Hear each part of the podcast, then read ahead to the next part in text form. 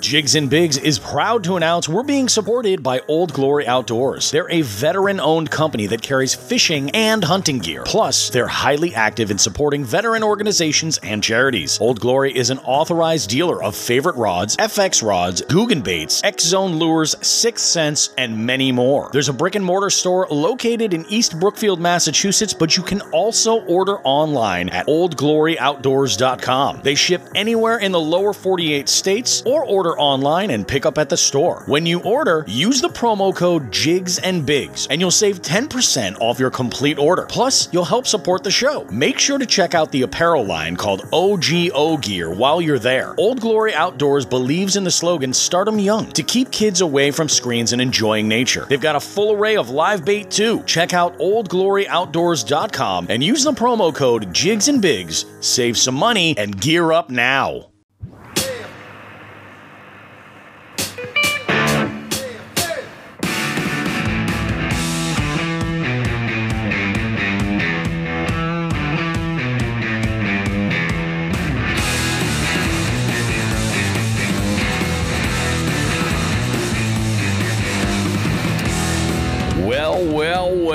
Look at that. It's another Tuesday for you. Jigs and Bigs. We got it. It's Bobby Roast Beef here. I hope you guys are ready. It is uh, mid April right now. We're in the midst of an amazing Chronic Trips tournament um, for the month of April. And this week, especially, there's really great stuff going on with that tournament. So if you're looking to get uh, some advancements on the board, you're going to want to pay attention to uh, the news, the, the updates that we have for this week. It's going to be a good one. We've got uh, information about the, uh, over the weekend, we had over at A1, uh, uh, an MAKB East tournament. We got the details that all went down over there for you. Sean's got all that all set up. We all had some amazing fishing adventures right there. Multi species fishing, in fact, like uh, myself and Sean. We'll get to all that stuff at, you know, a little bit later in the show. Lots of great stuff, as always, everybody. We got our jig heads in the house. We are recording to a private, unlisted feed right now so that uh, they can engage with us a little bit. If you're interested in becoming a jig head, just go to jigsandbigs.com and uh, click over to become a, a jig head over at our Patreon. Super easy, good stuff lined up. I think this is going to be an amazing show, everybody sit down, get yourself comfortable, maybe grab yourself something uh, delicious to uh, keep yourself refreshed. Maybe a, a, hot cup of coffee or something like we're doing. But uh, we'll see you guys right after this.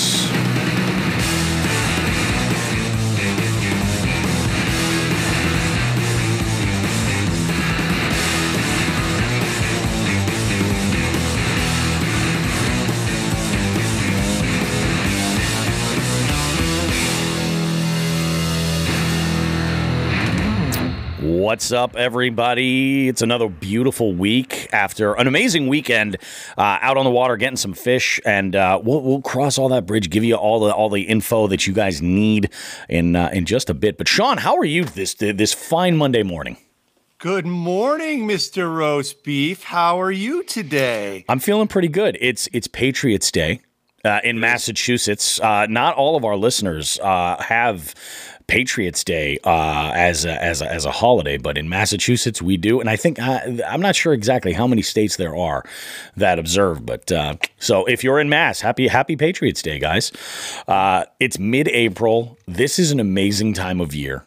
Uh, things are just starting to kind of heat up in New England, which is ironic because we just came off of the heels of a ridiculous cold system that had parked itself right over in New England. It gave uh, four or five inches of snow in some areas and uh, like nipple bursting cold temperatures, like painful, painful. Uh, it, was it was not fun. It was it was not fun, but uh, so so we need to we need to distinguish now between painful and pleasurable nipple bursting. There's well, think about it. I mean, there's it, it, it depends on where you are. Like, I don't want to go out and take the trash out first thing in the morning and have to change my shirt because you know, uh, there not, was. Not, not where you are in the world. Where exactly this this kind of cold for us, we hate it. It bursts our nipples. It's painful. This kind of cold in uh, just for Germany might be Germany, pleasurable. Germany, nipple bursting. Yes. what is happening? We're already off the rails. We're, We're, we're, in the gutter already. God. Yeah, yeah, that's good. Jeez. Uh, you know, it's okay though. I'm all right with it. I'll accept it. I'll allow it, if you will. I've had a lot of coffee today, And uh, one of the first things I, th- I think we need to talk about is coffee. It's, it's how I start my day every morning. You know, it's how a lot of fi- a a lot of fishermen. I, th- I feel like fishing and coffee go hand in hand. Um, you know, it's it's it's it's sometimes what you need. Uh, I'll tell you, when I went out this weekend, when it was like crazy cold, I was glad I had my uh, my double insulated tumbler with me, full of piping hot monsoon coffee, and it stayed hot all day. Thank goodness. Thank freaking goodness, man. It was rough. But uh, in, in this little uh, Hookset Hoodlums pro staffers chat that uh, you and I are privy to, coffee has come up multiple times. And I, I'm not sure exactly who, who, who was exactly, but multiple pro staff members have made the reference that, oh, you know, coffee. I don't drink coffee like like like uh, Jigs and Bigs, like Bobby Roast Beef does. You know, this crazy organic, shat out by like some jungle cat, like, uh, you know, I mean, some kind of, you know, like.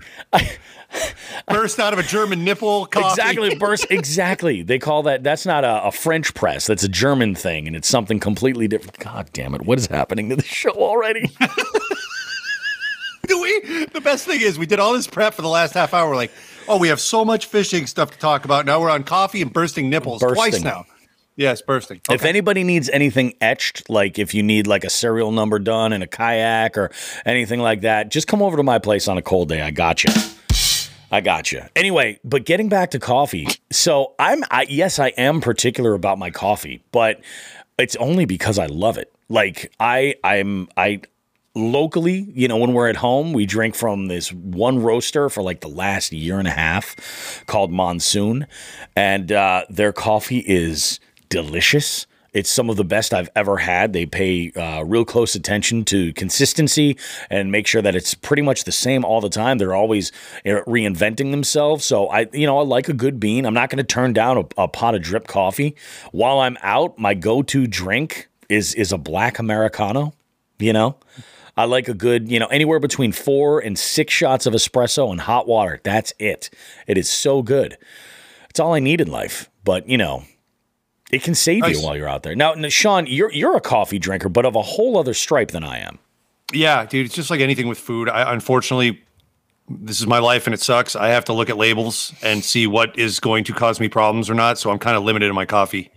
Um, I actually, actually, one of the ones, and actually the only one I keep in the house is uh, New England coffee. It's a brand. That's good stuff it has nothing to do with us being from New England. It has to do with the label and what it says are in the ingredients. So I, I, don't have a choice. I'm saying that sadly because I know there's just, there's so many good coffees out there that I can't touch. I'll tell you, New England, New England coffee is uh, brewed uh, exclusively at a favorite Western Massachusetts. I dare I say destination donut shop. Um, what what freaking one am I thinking of now? Uh, not the whole donut, not that one. The one on Riverdale Road. You know what I'm talking. about. The donut dip. They yeah. they brew New England coffee in there. Yeah, they do. Um, yep. And you know, you know what? Another one that I can drink if I see it at gas stations. It's the only gas station coffee I really can touch. Green Mountain. For, yes, Green Mountain yeah. is Green Mountain's up there. And um, when I am traveling abroad in the Midwest, Car- little shout out to Caribou Coffee. Oh, Caribou, Caribou coffee. coffee. Yeah, yeah, They're good. Caribou's yeah. all right. And, it's not bad. Now they do um they do a good job with all the allergens and all that shit. So we are born and bred massholes here at Jigs and Bigs, hundred percent. Now, what's your hot take on Dunkin' Donuts coffee, Sean? Any port in a storm? Yeah, I'm with you. Like it's it's based out of sheer convenience alone, and that's all. It's it's hot garbage. It is hot garbage. The most yeah. inconsistent product. Like everybody thinks these New Englanders love their Dunkin' Donuts, and there's, you know, while a lot of people really enjoy things like dairy and sugar and like with a little bit of uh, what what I would call hot brown. Uh, that's basically what what gets churned out of. Uh, it's just hot brown water. It's there's no flavor at all. Thirty years ago, it was fantastic, but God, man, what happened to you, Dunkin' Donuts? How the yeah. mighty have fallen. I um and with Dunkin', I I I'll I'll usually drink like half caffeinated, half regular, you know, half caffeinated, half decaf at, at home. Yep. I'll, that's what I'll brew, and I usually don't have any problems with that with freaking out or anything. And then, uh, man, Dunkin' Donuts. If I have a regular, I might as well, you know, have gotten uh, developed a bad cocaine habit. It's just awful. It just sends me through the roof. So I drink their decaf straight, and that's got mm-hmm. enough caffeine in it. You know, there's no such thing as truly true decaf, decaf. Yeah. So, but yeah, their decaf has a ton of caffeine in it. So Yeah, that's where I'm at. They, uh, I'll, I'll say this. So, so Gravy Fishing jumps in here. He says Black Rifle coffee. I've had Black Rifle a couple of times. Uh, there's a cigar shop that I like to frequent periodically, and they have Black Rifle in there in their their K cups, and I think it's their AK-47 blend, which is just great. I mean, it's it's it's a great like everyday, but like I have reasons why I'm not a big fan with uh, with when it comes to coffee for K cups, just because of the waste involved. Rodney jumps up here says, "Great value donut shop." Blend with whole milk. I'm what some would call a cheap date. That's nothing wrong with that, man. You know, nothing yeah. wrong at all. Uh, and then he jumps in to say Casey's gas station, maybe a, uh, a Midwest thing is my go-to gas station coffee. Dunkin' is a dumpster fire. I couldn't agree more, man. Dunkin' is is is garbage. like generations ago, it was wonderful, but God, it's yeah. terrible. And Starbucks you, makes a, a, a, terrible cup of drip coffee. If, if I'm getting anything over at Starbucks, let's get this out of the way. It's the espresso only, and it's based sheer, surely on convenience. I'll go to like any roaster locally, y- you name it, I'm there. I'm I'm there. One of the, one of the bright spots of Dunkin' in the past, let me think now, almost 20 years that yep. possibly took took away from my kids' college savings when when the Red Sox signed Curt Schilling in 2004 when they went to the World Series That's right. Won. Yep. Do you do you remember all the commercials he did for that fucking for that sandwich? It was um what was it? It was a croissant. Yep. Egg, sharp cheddar, and a piece of sausage. And the, the sausage had maple on it.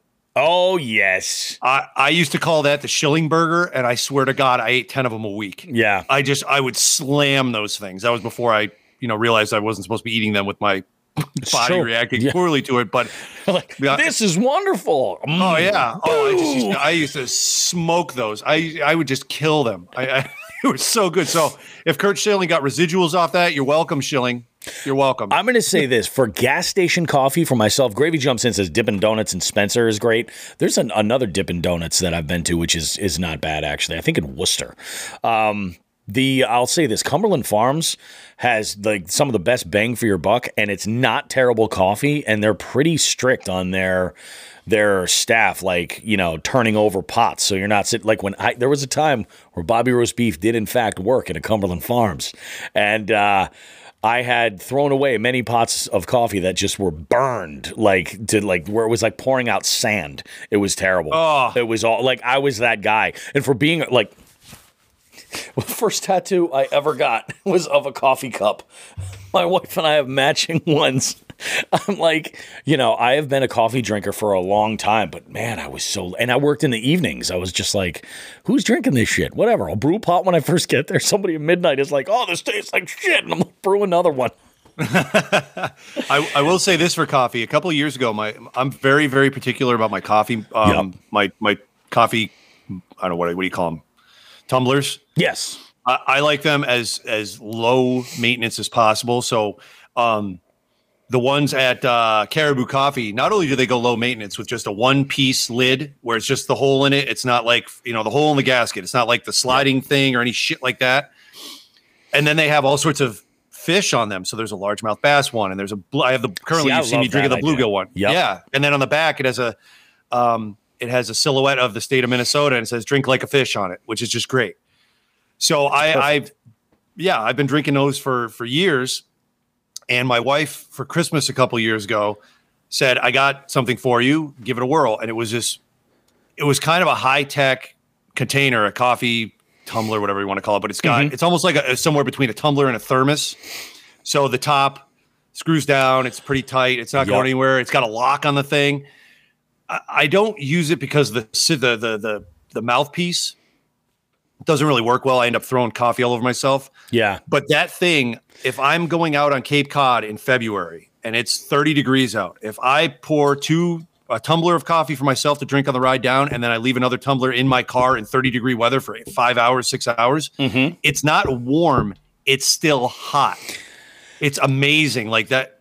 Uh, smaller. You well, you've seen that one. That little. Oh, oh yeah, yeah. I've seen it. looking one I have. Yep. Yeah. So That's I don't know like the brand this. on that. Which yeah, I have one of those too. But the that's how it acts. You know what I mean? You just it's still hot in the cold. Yeah. After hours, it's it's absolutely amazing. It's a miracle of modern science. Yeah. It's I, oh. I, I absolutely freaking love it. So yeah, I mean, it's it's funny. I, I, have certainly carved a niche for myself as far as people thinking like I'm some wicked coffee snob, and it, it's true. I will own that. That's a that's a a, a crown, a, a title I proudly proudly own. But uh, man, I'll tell you, like I have had some nightmare cups of coffee, but I'll tell you what, I have never had any bad coffee post fishing. Like I'm usually looking forward to that cup right after we're done. You know, hmm. And it's like it could be a million i don't know why it's like it could be like a million degrees middle of summer and i will drink hot black coffee. Yeah yeah i drink I, will drink it in uh you know I, I don't drink iced coffee. I, I think it's it's tastes like bad coffee.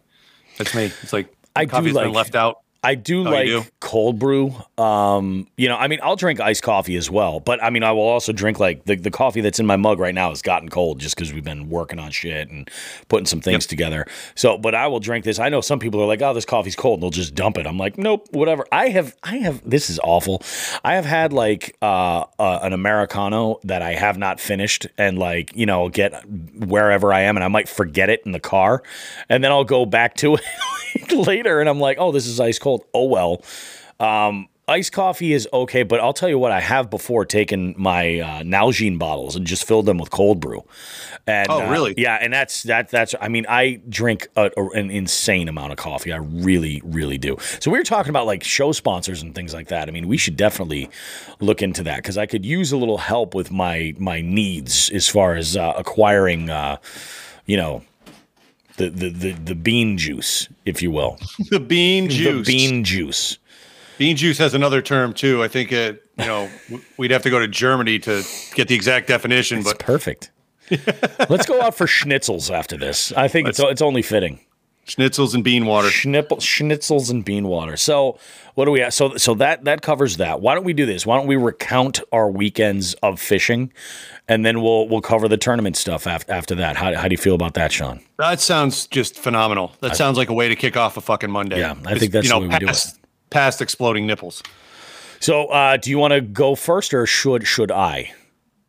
I, I don't know. I got a lot. I mean, I, have been fishing lot. my ass off. Yeah, and you have a lot of. I have. I have. Uh, I'm a little bit less that uh, needs to be out there. So, I mean, there was I've been out a lot of shorter trips for the most part. Is is actually what it kind of seems like. Uh, I had gone out. Well, I'd gone out multiple days uh, last week, and I had been skunked. Uh, I I didn't get out Monday or Tuesday. I did get out Wednesday, and I, I fished with my uh, with my oldest daughter, and we got skunked pretty good. Like there was nothing, and actually it was pouring rain that day. It was right before the temps actually really took like a real nosedive. I think it was later that night that things got really, really chilly. And then Thursday, I don't remember getting out at all on Thursday. No, no, no. I take that back. I did fish a little bit on Thursday. I was able to squeak out a little bit. Nothing. Um, just these are all like quick little bank ends here and there. Nothing. Nothing really happening.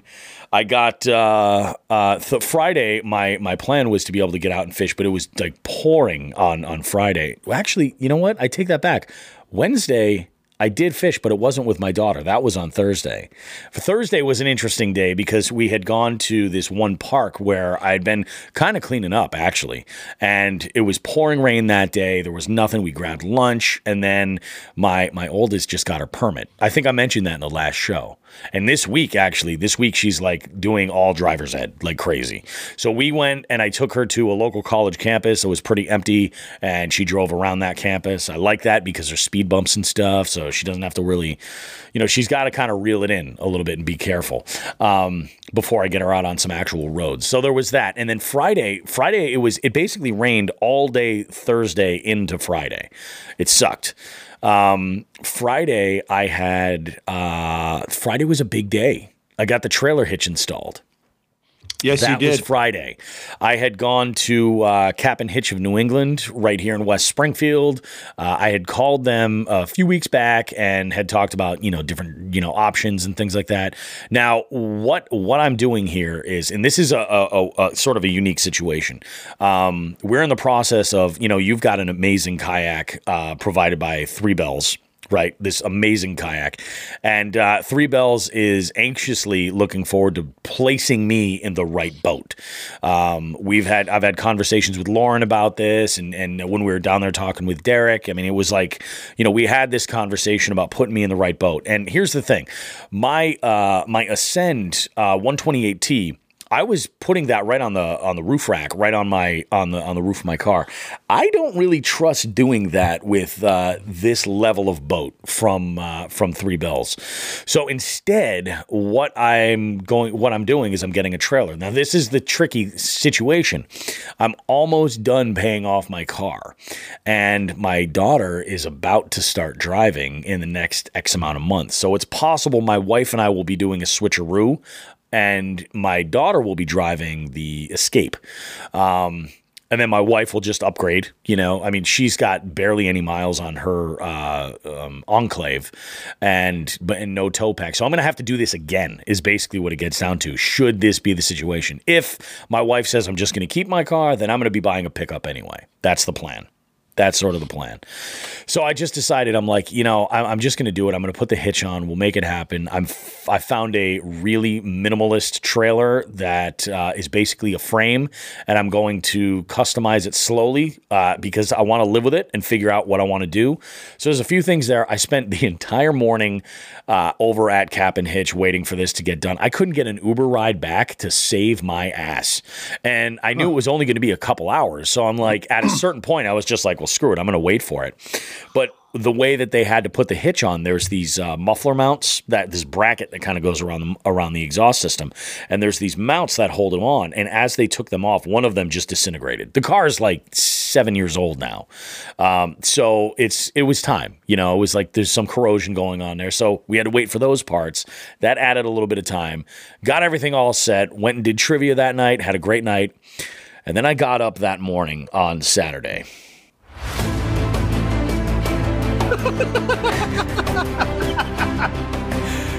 so I got up on Saturday morning and I met out with my good buddy Pavlik.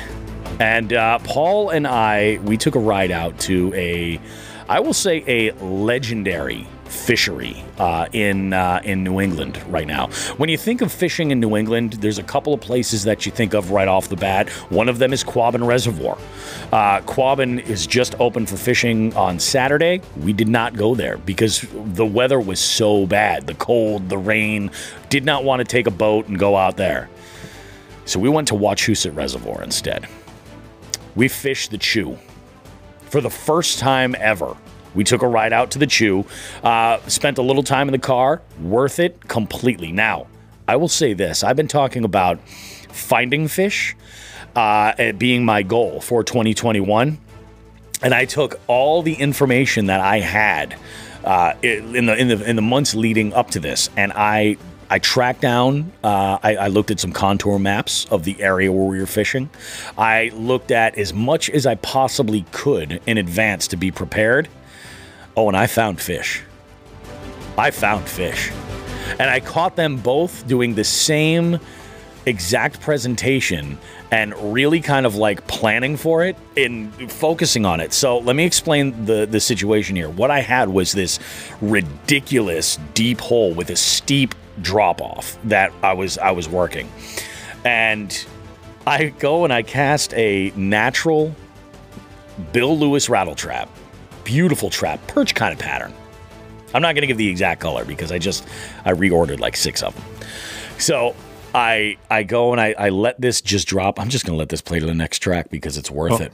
Hold on. Well, first thing you hooked into, let me guess, was a montage. first thing I hooked into was a montage. no, so th- this is essentially what what what. Uh, what I was doing was I, I, had to sit and let this sucker just drop all the way down, and I was yo-yoing it up off the bottom, just like ripping it, letting it drop, ripping it, letting it drop, and I get smacked, like smacked. I'm like, holy shit!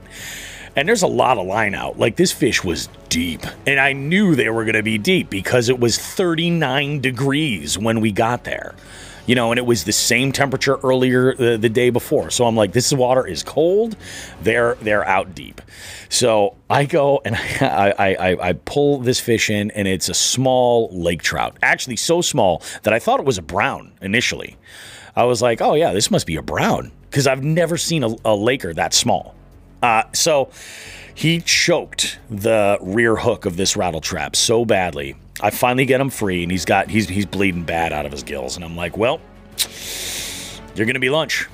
So what I did was I went over to a bush where there was a uh, some some branches. Took out my knife and uh, smoothed them out a little bit, made a little loop, and then took another stick, popped it in the mud, and just pinned him there in that one spot, left them in the water because I didn't have a cooler.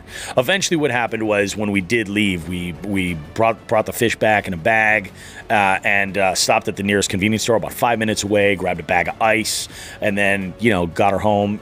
Delicious, by the way, amazing. My yeah. wife, uh, my wife is not big on uh, on on fresh uh, freshwater fish at all, uh, and not big on actually most other other seafood for the most part. But she was I was expecting her to spit it out, and she did not, which impressed me. My youngest daughter thought it was fantastic, so it was it was wonderful. I'm going to stop with the epic music. So, no, okay, no, loop, no, keep it going. I'm going to keep it going. Let's do. Oh, this one's called Sea Adventures. so I Bobby roast beef, swashbuckling lake trout since 2021. Pretty much, pretty much. and so this felt like redemption for a number of reasons. First off, you remember that time we went fishing with uh, with Andy and Joe and Bill over in Central Mass last fall, and it was just like, I mean, you guys were catching rainbows. I think you caught a tiger trout, didn't you? I caught it. Yeah, I caught a tiger trout. Yeah, so you caught a tiger trout over there. I got uh, I got skunked, and I'm like, holy crap! I'm I'm like, I've never ever caught any trout on a non uh, on on anything that wasn't live bait. You know, it's always been a night crawler, a mealworm, something like that. Never ever on anything artificial. And here I am with a half ounce crankbait, a half ounce rattle trap, and boom, I'm like, this is amazing. So at this point, Paul was over across behind me in another spot where he initially had started fishing. It was much, much more shallow over there. So I shoot him a text and I let him know I was like, "You got to get over here where it's deeper." I'm like, "Trust me, just come on over."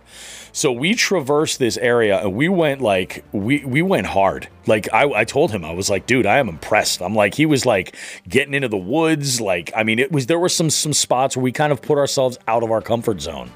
And uh, we work all the way over to this uh, this other end of this bank. Same idea, same kind of drop off, just dropped off in this other area. But it was all rocks where we were over there. Now, I should say this. Unfortunately, I was pulling up a lot of line um, that was discarded as I was yo-yoing off the bottom. Uh, and I took uh, all that line and I chucked it in uh, a, a, local uh, trash barrel that was not too far from where I was fishing. So I did hook into something rather large, like either a big log or got myself wedged into a couple of rocks, and I did break off that trap. That trap that has caught me 10 fish this year. It was it was soul crushing. But uh. knowing that I was going to I was ready. And I had another extremely similar, not the same model, extremely similar color. I had this uh, this arc. Uh, I forget the, the, the model number. This arc lipless. It was a little bit heavier. It might have been um, it might have been uh, what five eighths. This it was a, a, just just a, a, touch heavier, and I go and I'm doing the same thing, just yo-yoing off the bottom with that, and I caught a 16 and a half inch largemouth, and awesome. this was a this was a like hit like a freight train. Like as I was letting things just kind of flutter flutter back down, hits this bait, I get I'm like hooked right in the middle of the mouth, like just fantastic and I'm, I'm psyched. I'm like, this is amazing. So I release that fish. Everything's good. I'm fishing around this one area again, and I get hung up again, and that sucker broke off. What sucks about that? That's an $18 crankbait. that are those arc arc baits are no joke. But hey, you know what? I, I, I, knew the pattern, I knew the color, and I knew the presentation. And then I spent the rest of the day basically trying to find something right along those lines. I was throwing a swinging football head jig with a Yoda worm on it. I was throwing uh, a chatterbait. I threw a chatterbait as well with, did I use the Yoda worm or maybe it was a craw? I think I might have used a craw trailer on that. Still that like natural perch bluegill kind of look. And, uh, and there was there was just nothing to be had from that point. Also, at this point, you know, this, like I said, this is a, a, body of water that is in the worst possible conditions, but it's still kind of like a destination for bank anglers for sure. I mean, if you haven't fished there, like you know, you, you owe it to yourself. It's there's a lot to cover. You know, there's there's su- such a huge area over there at Wachusett. So as we're we're fishing in this one spot, it's starting to fill up more and more and more. You see people showing up and throwing out trout lines and stuff, and they got their chairs set up along the bank, and you know people are kind of making their way around. We're like, you know what, man? I think we might have kind of missed it. We had to get back early afternoon anyway. I told Paul, I was like, hey, let me buy lunch. We'll take a ride we'll, we'll, we'll get the hell out of here. So that's what we did. We headed back home, and, and Paul, for his first time, enjoyed Popeye's chicken. For his first time. And he was sold. And and this came out of a conversation because I have a new question I'm incorporating in some of our interviews about chicken joints. You guys will hear the details, but generally it's like, you know, what's your favorite chicken joint? And the caveat is it either has to be in a gas station or it has to be uh, something that has a drive through that's basically it. So it's a good question. So we had it was a great afternoon, really, really great. Then I had gone out on Sunday with my youngest daughter, and we tried to fish uh, this one spot, and it was just packed, like so many people. I was like, you know, let's go a couple other places. I just don't want to have to pull like wacky worms out of trees or anything, so I was looking for like yep. wide open, accessible kind of stuff for her. So we had gone to another park. Um, no luck over there at all. It was also like midday. Sun was right up overhead, partly cloudy. It was a beautiful day. It was starting to warm up, but they were not biting at all. Hit another pond after that, a pond that's uh, actually on the campus of a school. And I've always always felt weird going over there to fish, but I'm like, I got my kid that's the perfect excuse to just sneak on over and just be like, oh, yeah, I figured we'd try and get her on some fish. No luck over there. And then we went over to uh, Tractor Supply to re up on some pet food for the dogs and the stupid cat. Nice. Yeah, it was it was an amazing weekend, uh, and it was all all had to do with with that last or that that trip on Saturday it was fantastic. Yeah, hmm. yeah, that Wachusett trip's awesome. Um, so much fun. I mean, I, I would have probably kept that lake trout either either way because yeah, I eat, I eat, trout. I catch so few of them. Every one I catch, I eat. Honestly, I same. It would have been the same thing for me, but definitely hundred percent. Like when when I saw how bad he was bleeding after I was mm-hmm. able to get that that trouble out of the back of his throat, like tucked way back there, I was just like, I'm not letting this fish go to waste. You know, definitely, definitely not. And it's like, it's tough because it happened so early. I think I caught him at like seven a.m. and then we left right about ten thirty or eleven. So I'm like, I don't have a, uh, have a uh, any ice or or a cooler at all with me right now. I'm like, so well, put them on a string or leave them in the water, and then if, if, the way I figured it, I was like, if I go anywhere from this one spot, I'm going to come back and collect the fish. But if something picks them up, it flies off with them, awesome, it didn't go to waste. You know what I mean? Yeah. But it's like this way, I would I'll at least take it. And that water was so cold, kept it nice and fresh. So we're we're good. We're good to go. Perfect. I'll tell you. Perfect. Did I, cleaning that trout was an educational experience for my daughter, Delaney. Oh, yeah. yeah. She was like, "Oh my god!" She's like, "Are you going to cut the tail off too, Dad?" And I was like, "I have to. He won't fit in the pan." Yeah. Yeah. And and this this uh, that leads into the um the question that I called you and had when we talked about this this yep. adventure on the phone the other day. I had called you or I had talked to you and I said, um, did you save the head and the tail? And you were very quizzically asking me, why would I do that? And I said, well, one of the things with a lot of the rehabilitation and stuff I'm putting yep. my body through over the years of, you know, the military shit is uh, I now go to acupuncture and it's been absolutely life changing. Oh yeah. Um, like I, I, I remember the first day I was done with it. And I called you. I'm like, this is absolutely amazing. Like my back has felt my it was like somebody reset the clock on my back. Yeah, 18 years since I started having problems on a deployment years ago.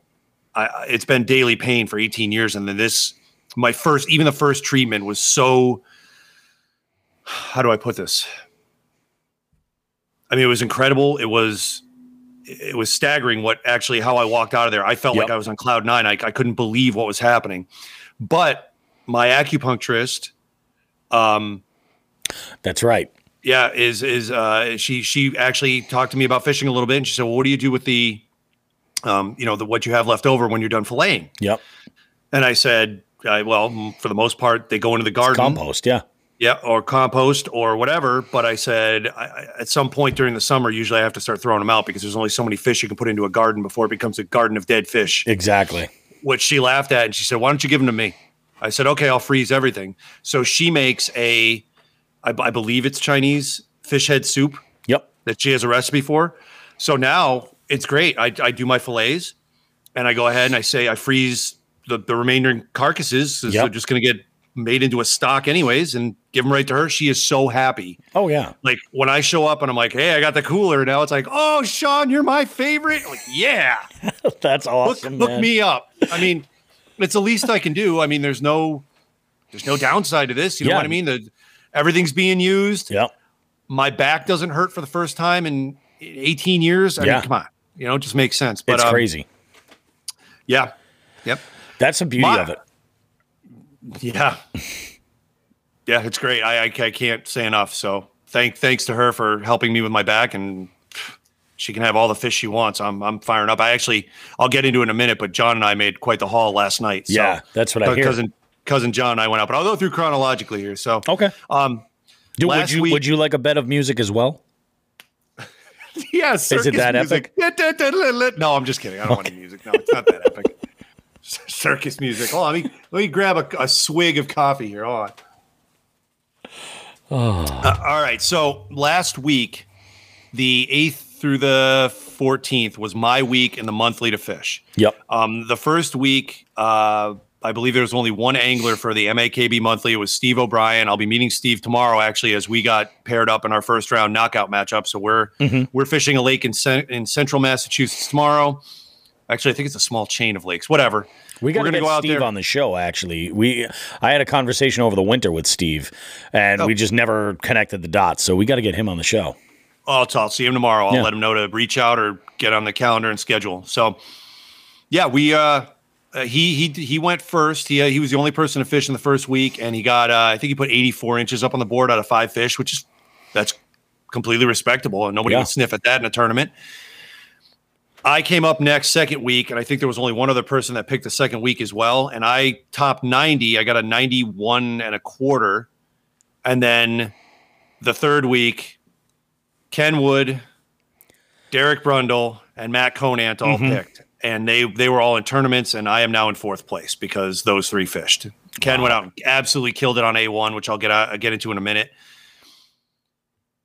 I did what I could. The last day I had, I went. or The last two days I had, I went to A1, which eh, the A1 site. I, we've talked about it a little bit on the show. Mm-hmm. The A1 site is completely unique to Massachusetts. There aren't many places like it here in the state. i there's places like it all over the country, but not Yeah. not many around here. It is paved with stumps. Yeah. And it's dangerous stumps. Nate actually, Nate Shagnon actually made a really good analogy. I usually say it looks like an Indiana Jones pit, you know, in a Yeah. temple somewhere with all the spikes because in the middle of this flooded area are they left the trees when I'm guessing it was the Corps engineers or whoever did whoever made this Yep. this reservoir. And over the years, the wind and the the water have just wore down these trees so that they're like spikes. So if you go in, you're getting skewered. Like it's not even a joke. Yeah. It's what I I don't like taking people that are not experienced in kayaks there because you've got to watch your ass out there. You'll get you'll get fucked up. Yep. But it's it's with all the timber, it's got a ton of bass. It's got a good yeah. pickerel population. I went there and I always laugh and say it's a it's like a, a 17, 18 inch fish factory. And the running joke over the past like four years is that every every knockout tournament, I schedule my first round there. Mainly it's been because I've been the only guy out west and everyone else has been coming east, and that is almost at the intersection of 495, which runs north to south from New Hampshire to Cape Cod, Yep. and Interstate 90. So I'd have to come from 90, and whoever else is coming up or down 495, we meet there, and it's right there. Yeah. Um, but it is dangerous. If anybody's listening to this and wants in, in New England and wants to go fish that thing, I'd be very wary about taking a canoe out there. Tread If a nice- cautiously. If you got a nice bass boat, be careful because it's it's murky water too, so you can't see shit. I've I'm experienced there, and and even last time I took the pedal kayak out, Yep. I hit four or five stumps, and it scared me because I didn't see them. Yeah. So I went out there. Um, I think it was on the 13th or 12th, and again pumped in my 17, 18 inch fish quota. Got a few left, and I had one day left to fish that monthly. And I should make mention of this. Thank you to my wife for letting me go balls out on this tournament for the week because she just said, "Don't worry." Let's be honest. yes, yeah. She said, "Don't." You know, she was. She kind of made a face when I said the condition of the house will return to normal after a week, but just give me this week and we'll see what we can do here. And she let me have it. So they thank you to her. Um, so I hit a one, got my 18. So I think I got two 18s and a 17. The next night I said, well, I've got one last night to fish this weekly tournament. Where am I going to go? And I, I'm a guy who will really examine, look at where, you know, not my favorite places, but look at what's been producing and where. And I went back to the Quaboag River where we had the tournament. Just went by myself one evening and um, just didn't uh, it just didn't pan out. I got a ton of fish. I actually ended up scoring more points on the chronic trip than I did for the for the monthly. But you know, I got a uh, what did I get there? I got a I got a big crappie, and I think I rounded out my any five category with a couple of pickerel and a couple of bass that nice. just needed to go in. I see Rodney's commenting. Yep. He says, need live scope on your yak. And I'm thinking to myself, that's probably going to happen. I'm just uh, saying. Probably, probably not. I've seen. I've I've been watching it, which I'll get into in a minute on another adventure. Yep. Oh, it's probably um, going to happen for me. well, I've been watching. I've been watching it on Andy's kayak, on yeah. Andy's uh, bass boat, and there are a number of kayakers that I fish against that have it. Oh yeah. Um, but it's not just having it; it's dialing it in yes. and then knowing how to use it, and that's that's the geeky shit I love. You know? Yeah. Um, I did watch. I'll get into it in a minute, but I did watch some incredible things happening underwater on Andy's bass boat the mm-hmm. other day. But after A1 and after the Quaboag River, next up, we had, oh no, I'm sorry, in, sandwiched in between those two, we had a, a, bit of a crazy adventure, and I didn't have a lot of high hopes going in with large bass, but it was, a, it was a chance. Now, for anybody who's listening that's outside of New England, and outside of Massachusetts. Massachusetts has got some funky, you know, uh, what a ge- geographical shit going on. Okay. Yeah. So the Cape is on the coast; it always stays warmer. Then you climb up a little bit, and you've got some elevation around the middle of the state, around Worcester. Then it drops down into the valley, and then it goes up way high on the western side of the state. So it's yep. almost like a, uh, uh, uh, like that, like a, you know, what do they call it? Like a hockey stick. Yeah. Kind of, you know. So the Cape warms up first. Like right now, I'm betting those fish are, are spawning or close to. Yeah. All right. But versus the Berkshires, where I was at yesterday and the day before, those fish are still in just getting out of ice out mode.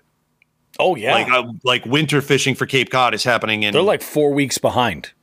Yeah, it's it. Well, I wouldn't go that far. It was in. It was starting to touch the fifties. Yep. But I mean, the, the waters on the Cape have got to be in the mid sixties or close to sixty right now. Yeah.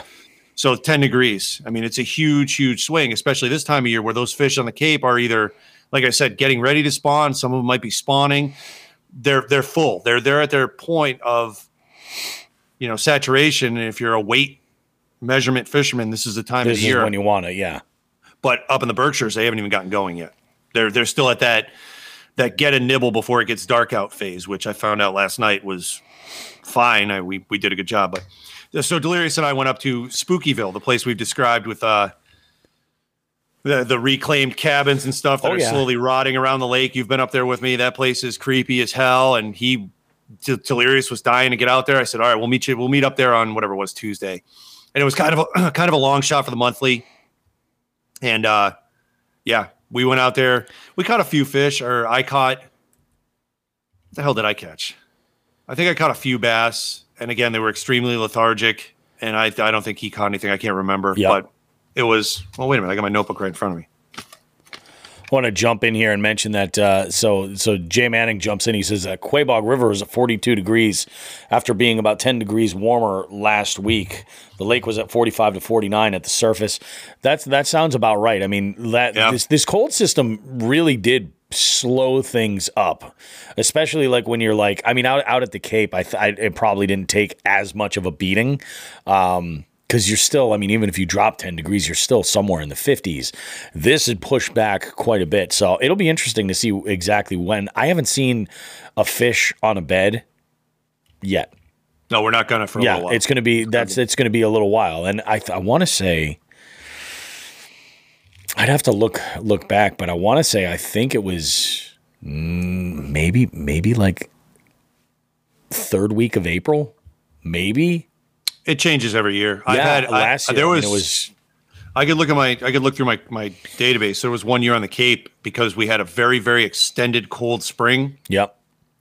I remember going out camping in the middle or middle or late May, middle of May or late May, and there was a storm system that was just finishing up, and it was almost Memorial Day, and those fish were still in pre-spawn on the Cape. But that was For real, kind wow. Of, that was, that was That's years a ago. rare yeah. situation, yeah. I, I keep an eye on that because it, every year is different. You never Yeah. know what's going to happen. Like right now, we're kind of getting a little bit of an extended spring with that cold front that came through. Yep. You know, so It's it's less of a of a of a time thing and more of a temperature thing, you know, and that's that's going to vary. But- yeah, and then and there's a lot of factors that, fig- Yep. that figure in the, the the daylight. Um, and it you know if if the other the the what is it? What's the term? Is it what's the term for fish that uh, live in salt and freshwater? It's not anadromous, is it? Uh, no, I'm not sure. I know what you're talking about. Androgynous, androgynous. Is it androgynous? I don't know. The, uh, our our staff biologist is going to yell at me if he's listening, but I think it's androgynous. it's it's called David Bowie. So There you go. Yeah, I mean, when when the fish, when the herring and the shad start coming up all the rivers, I mean, the bass are going to be turned on, and they're that's usually the last stage of their pre-spawn is when those things get there. So Are they German? who knows? Yes, Okay. exploding, exploding shad and exploding herring. Delirious and I, we had a good time. It was fun being out there with him. We had a blast, but we didn't catch a lot. I only got two fish, a 14 and a 15. Like I said, I don't think he, I don't think he caught any. But that's the Berkshires this time of year. What are you going to do? Yeah, a hundred percent. Yep. Continuing on in two other Berkshire locations, uh, Andy and I went out on his boat. Now, Andy has been absolutely killing it on the Chronic Trips tournament. And I believe he was in second or tied for first when we went out two nights ago. He was fishing during the morning and then said he was going to move lakes. And I said, Well, I'll meet you. Where are you going? And he told me. And I said, Well, why don't we go to why don't we try this one lake, this bigger lake up in the up the Shires? And actually you've been to it too. And Yep. uh, it's got pike in it. And I said, well, let's let's Let's get see what we can pike. do. Yeah, let's see what we can do about some pike. Well, we were out there for like six hours with few minimal bites up in the north corners, and I, I, I said, all right, screw it. I, I, I have no other ideas. I'm lost on finding fish of this place. It's too new for me, and it's really big. And I said, well, maybe It we bit off more than we can chew. We went to one wind sheltered cove, and I got absolutely plastered, thumped on a on a lipless crankbait. Um, I use Rapala ones mostly, but I do have a couple other kinds. This Yep. one was a Rapala Rattlin' Rap. Got absolutely smoked. 28 inch pike. I'm on the board for the pike. I'm the only guy with the pike points for that. That would That's make me awesome. very happy. It's a four Andy pointer then, right? Yes. Yeah. And Andy was Andy was very happy because he doesn't like he he's he's very concerned with skunks in and out of his boat. Yeah. So he's had one skunk in his boat the entire time he's owned this new one, which is two years, and he was very unhappy with it. And the skunk was during ridiculous cold weather conditions. Oh, so I Oh, yeah. told him not to worry about it. And he's like, "Skunk's a skunk." Yep. So I was he was happy that I got the skunk out of his boat. And during that, right after I caught that northern, we got to see a bait ball form underneath us and a predator trying to get at the bait ball from different angles. It was Yep. kind of neat with the live scope. And I mean it's great, but it's it's super expensive and it's not something that I'll be investing in any time in the future. Oh yeah, you know it's it's funny as you were telling me that I, I was reminded of I went out with Tim Jacks on that same body of water, and we saw just these huge schools of perch, and I mean that that that lake is really deep, and when we were fishing it, it was it was really clear. Was it Yep. was it also clear when you were out there? Oh yeah, yeah, Yeah. It was yeah, it was. I think visibility was down to about nine or ten feet. Yep. So No shit. That, yeah, that's pretty good. So there's like, no there was no weed growth. Yeah. know? Yeah. When you see when you see just like just giant bait balls like that, like just chilling and you know, you're you're able to see the the predatory fish that are nearby. It's it's it's absolutely amazing. That's how it was at Wachusett actually. It was really really clear. And when I when I showed up, I was like, well, I've got natural stuff on because like I'm starting to kind of follow that like I'd rather be prepared and be throwing throwing natural than anything else in case it's clear versus showing up with like chartreuse and black and blue for everything yeah. you know uh, so that's kind of what i you know w- what i've been doing and i was like okay so this will work out i was expecting especially after all that rain that it was going to be pretty muddy but it was really clear up where we were i, I was pretty surprised not going to complain Yep. yeah Yep, I'm not going to complain about that pike either. Put me in yeah. first place in that category. Dude, that's awesome. Bounce me up, which I'll get into in a minute on the chronic trips because there's been another shakeup at the standings. This this chronic trips is just this is it. I, I said it last week. Yeah. This is so fun now because everybody involved is turning in fish, and I think right now there's there's 20 something people in it. And I think like an easy well over 50% are in contention to win it. Yeah, that's insane. That's, that's shit has gotten close. And yep. Nelson's in North Carolina shark fishing right now. so, course, as you do. Yeah, oh. as you do. The only the only other fishing adventure I have, and then I want to talk real briefly about the what I have planned coming up for this week. Yep. Um, John and I went and checked out a lake up the Shires that you and I have frequented, and you know I, am a fan of. I'm not going to mention it. That has largemouth and smallmouth in it. Mm-hmm. And he and I went out there, and it's a clear, shallow, pretty shallow lake. Yeah. It was a little higher because of the the recent rain and snow up there. Um, first, I don't know. We got there what four? We got there four thirty yesterday, and then nothing I, think John got two fish real quick, and then we sat for two hours and got no bites, no nothing. Yeah. One of the two fish he caught though was a nice like 15 and a half inch smallmouth. So that was really good. That's not bad. I think I saw a picture of that one. That, was a good yeah. fish. Yep, he put that up. And then we made our way around the lake and I said, you know, I saw fish on this one side. Let's see if they're hungry and make one last pass. And this was at maybe five till seven. It was starting to get dark out. The yep. wind had picked up. And between seven o'clock or six six fifty nine and seven forty last night. Those fish turned on, and it was a fish every couple of minutes between the two of us. That's amazing. It was awesome. Nothing huge, yeah, but, but, just, but a lot. Yeah, when, lot the, the when the switch flips like that, that is so cool. You know. Yeah, they that's their that's like a winter thing I find is where fish will sit around, sit around, sit around right before it gets dark. That's like the warmest part of the day. They'll they'll turn on for a little bit, and that's there's your window. Yeah. It was great. We kept um we kept our limits because they weren't big fish, and I don't mind eating large and smallmouth as long as mm-hmm. they're under you know 15 inches. If they get over 15, you're talking mercury. I try to stay away from that. Yep. We kept our limits, and I've got a cooler to uh, to fillet when I get home today. That's awesome. And after we record today, I am loading up and going out to a lake in central Massachusetts that I've never fished before that does have northern in it and uh, Eric Graves, Gravy Fishing, yep. wanted to uh, to get out with me, and he's been he's he and I've been talking about it and planning it for oh man, it's been a while. We I think yeah. we even tried to get out last year or something, and it just never happened. So I'm gonna get him out and get on the water, and see what we can do, and then uh, then he's all yours this evening. I believe you're recording an interview with him tonight, right? Yeah, we're recording later this evening. So I'm gonna after actually right after we're done, I'm gonna just start start putting the show together and get things ready to go so it can be uh, up and out asap. Because I would like to try to get out and fish uh, locally today, if possible. And then I've got that interview and uh, should be good. I'm just, you know, we'll, we'll, see what happens. You know, we'll play it all together. But this week is is is a crazy week. The kids, my kids are are off. Um, so that I don't have to worry about bringing them to school or working around the school day or anything. My wife is actually off this week. She's transitioning jobs and now she works in a school system as a school nurse. So she's off this week, but she's leaving her other job and had elected to go in and help this new person get on, you know, up to up to speed that's taking her position there. So Team player. Yeah, team player. Absolutely. I told her, I was like, you do realize that, that most other people would not do this.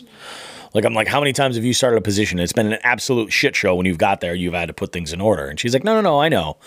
She's like, I, you know, I just go, go and, you know, do what I would expect somebody else to do. I was like, they would not. Just know that. I'm like, you're special. yeah. So, yeah, she's doing that. Um, but she'll she, be around she, a lot more. You know what? While she's doing all that training, I yep. think she. I think. I think you need to provide her a montage. A montage. You yes. think? yes. A montage of of anything what's a, specific. What's a, uh, some sort of a healthcare montage? Maybe the theme song to Doogie Howser MD or some shit. oh, theme song to Doogie Howser MD. Do we have that? oh, I not not at the top. Uh, Oh, for, this... for everybody uh, who's under 30 years old and doesn't know what the hell we're talking about.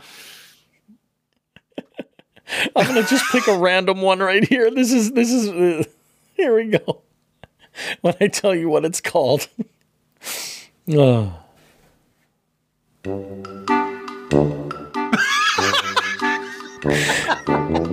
this is called Billy the Doctor.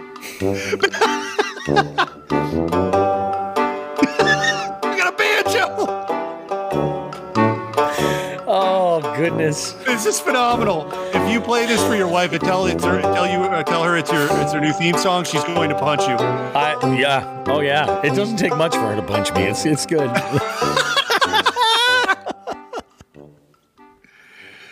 Oh my oh god. my god, that is awesome.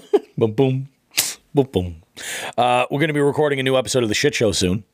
That's Oh, going to be a good one. Yep. Elise is on the road, so this will be a, a traveling one. So it'll be it'll be interesting.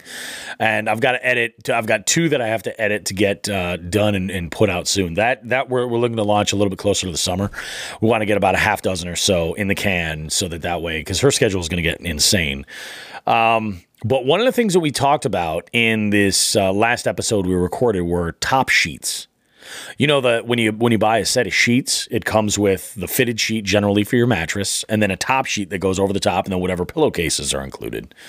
So we we kind of went through a list of anglers, actually professional anglers, and she gave her opinion if she felt like they were a top sheet user or a top sheet uh, loser, where they just lose the top sheet completely and it never sees the light of the day once it goes in the linen closet. And that was an interesting and albeit random conversation, but that's what happens after a few libations. That's the shit show. That's, that's That the the bottom shit line show. of the shit show. Yeah. So, and we had a conversation about top sheet, Sean, and we're on the same page. Leave that thing out there for like, you know, when you You know, you know the one time a year I like using them. summertime when it's crazy Yes. hot. Yeah. Yes, Takes the place of the comforter. You know, Yes, yes. I definitely, definitely get that. Yep. Hey, I'm looking at our I'm looking at our list here, man. We put a pretty big fucking ding in this shit. We did everything except for the tournament wrap ups. Yeah. That's all we got. What Let's see? do- We Yeah. dive right Uh-oh. in. What was that? Oh, that was just uh, an, an Apple News Spotlight notification. Oh. no worries. Please, please do not use our Dr. Bob theme song for your wife. We will sue your balls off. No, no, no. It's it's it's royalty free. It's it's we're free and clear to use all we want.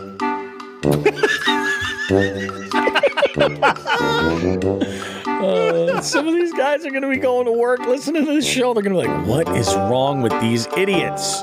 this this should be the theme song for the fuck this guy segment. We'll It just really keep should. That, keep that in our back pocket. Download as MP3. Yeah, there we go.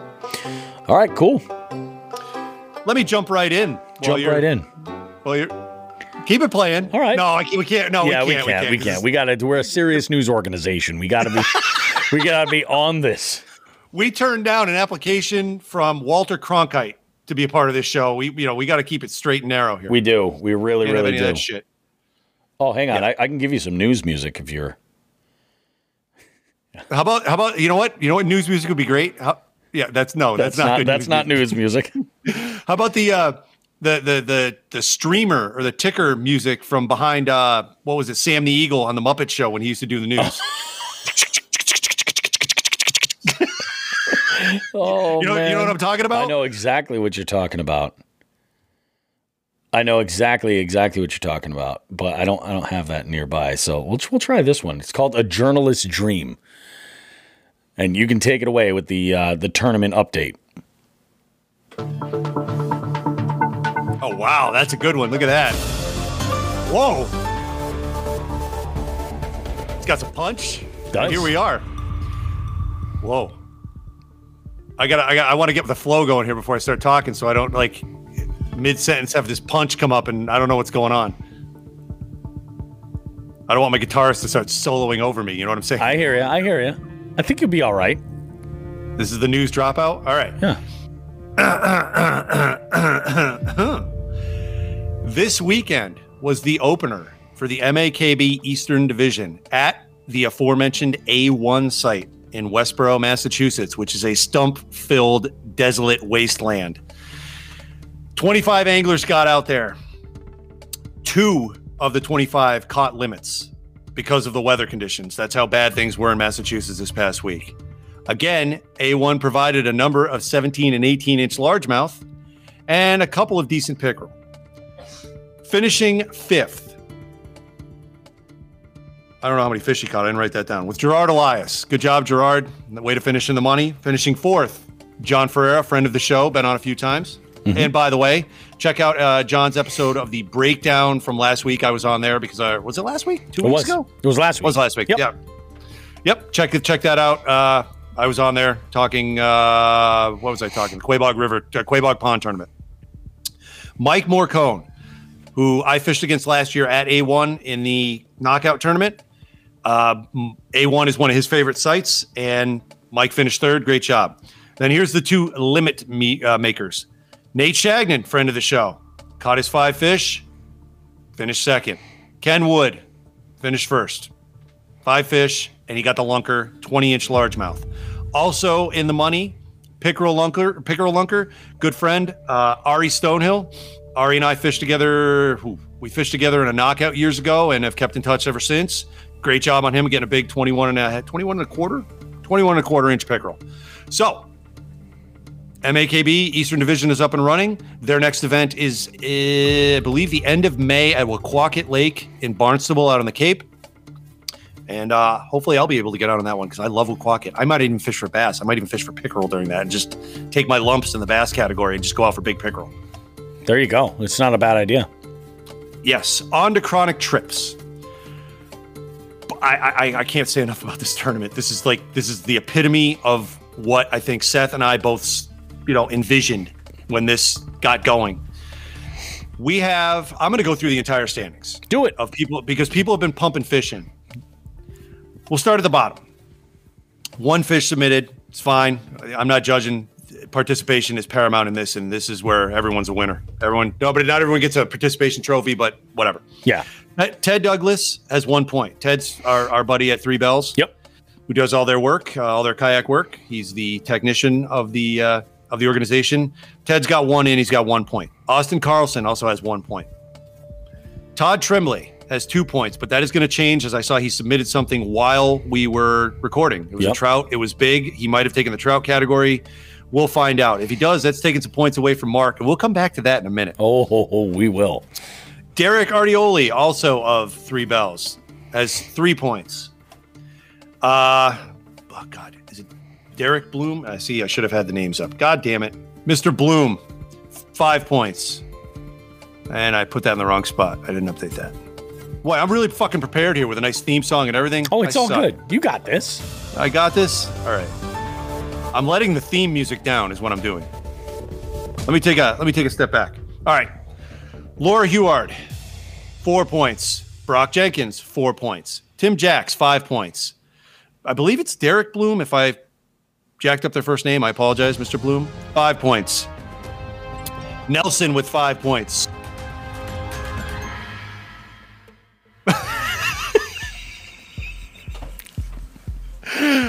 Berkshire Brett with six points, Jerry Howes with six points. Now, here's where I say everything gets interesting because you're within a fish of second place. Yeah. Okay. Seven points, our main man, Sticky Fred. Seven points, John Connon. Seven points, Nate Shagnon. Then eight points, we've got George Costa and Blake Dodson. That's awesome, man. George is up Yes. there. That's great, Yes. dude. Nine nine points, um, Mr. Eggleston up in the Berkshires. Yep. and Teddy Forget. Now, Teddy was ruling the roost in the first week. Teddy's at nine points now because that's the beauty of this tournament. Not only can you score points for yourself, but at the same time, take away points from people who are leading. It's intense. Yes. Now, top three, but it's actually top four because there's a tie in there. Lip Gripper, our boy Mitch Skase, Yep. 10 points, third place by himself. Mr. Quinn, who had jumped out in front, 11 points. He's in second place. Then we have a tie for first, which again, once I do some certification this morning, might not be a tie anymore. I and Mark, myself and Mark Hewitt, are tied at 12 points apiece. Oh. Now, if you remember some of the tournaments for last year, people were hitting the 20s to win. Yeah. We have 12 points at the top. One fish, if you take a category, gets you four points. So anybody with nine points, you're going right to first. Anybody with eight points, you're now tied for first. Yeah. Seven, six, six points will get you into the top three. That's half the field right there. There It's- is nobody's nobody's out of this. No. This is awesome. this is intense. And this week, this week, this is why this is so crazy. Sean, tell them about what's happening this week with Chronic Trips in the virtual fishing tournament. This week, what day? Tomorrow. Tomorrow is the day. Tomorrow. So the day you're hearing this, if you're hearing this right now, or if you're a jig head and you're hearing this, it's tomorrow. Yes, I'm sorry. The four four twenty, as Yep. as we all know, As the kids 420 say. is- as the kids say, 420 is momentous holiday in certain circles. Chronic Trips is going to respect that, and for everyone who turns in a fish, whether it's it gets culled or not, I'm going to be able to see that you submit submitted a fish on 420. If you do submit a fish, you will receive a one point bonus. One point. Submit a fish. I don't care if it's a four inch blue. No, well, it's got to be legal. It's got to be in inch, the, yeah. six inch bluegill or eight inch anything else. Submit a fish. You will get a one point bonus. So I am blown away at this. Yeah. It's tight. It's fun. Whoever wins this, congratulations to you. Hopefully it's me, but we'll see. and uh, yeah, I, I'm excited. So I'm going to get out there on a, on a pike filled lake with uh, with gravy fishing here in a couple hours and uh, see what we can do. I gonna still have be to awesome. get a perch. I have not. I have not yet caught a. I, I made a list of shit I haven't caught yet, and I I'm kind of keeping track of stuff. So I have my little chronic trips note here. I need. Oh, I got my smallmouth last night, so I can cross him off the list. I have not caught a bowfin, catfish, perch, or trout. I'm being realistic. I don't think I'm going to get on the ocean. Probably no salt for me. Yep. And then I have my list of my NE5s that I need to update. So we'll see where it goes. I'm fucking ecstatic. This is great. This has turned out to be an amazing tournament this month. I mean, not only just with with the uh, with the the level of competition, you know, as far as people getting on some fish and and it being crazy. Like, uh, let's be honest, eh, eh, you know, Andy Andy Quinn crushed it last Yeah. last week. I mean, like he really he went and turned this into like a real competition. And but not only that, the just the number of people competing is higher. It's right on par, I think, with the first month or, or, or maybe even this the second month that we had done it. Like it, it's it's up there. So you get this many people competing, and it can go absolutely anywhere. it's it's freaking exciting. You mentioned perch, Sean, and I shared a picture of a perch that I I can only describe uh, as having what I like to refer to as Bobby roast beef belly. Look at that perch. I thought that was a largemouth. No, Did you really? yeah, No shit. Yeah. No, that can't do. That can't be a perch. Look how big it is. I have no idea. what was that on Instagram? Yeah, I gotta look. Yeah, he had uh, the original post uh, posted with Regram. It's Perch Zone is the name of the account, and yeah, yeah. I mean, look at some of these fish.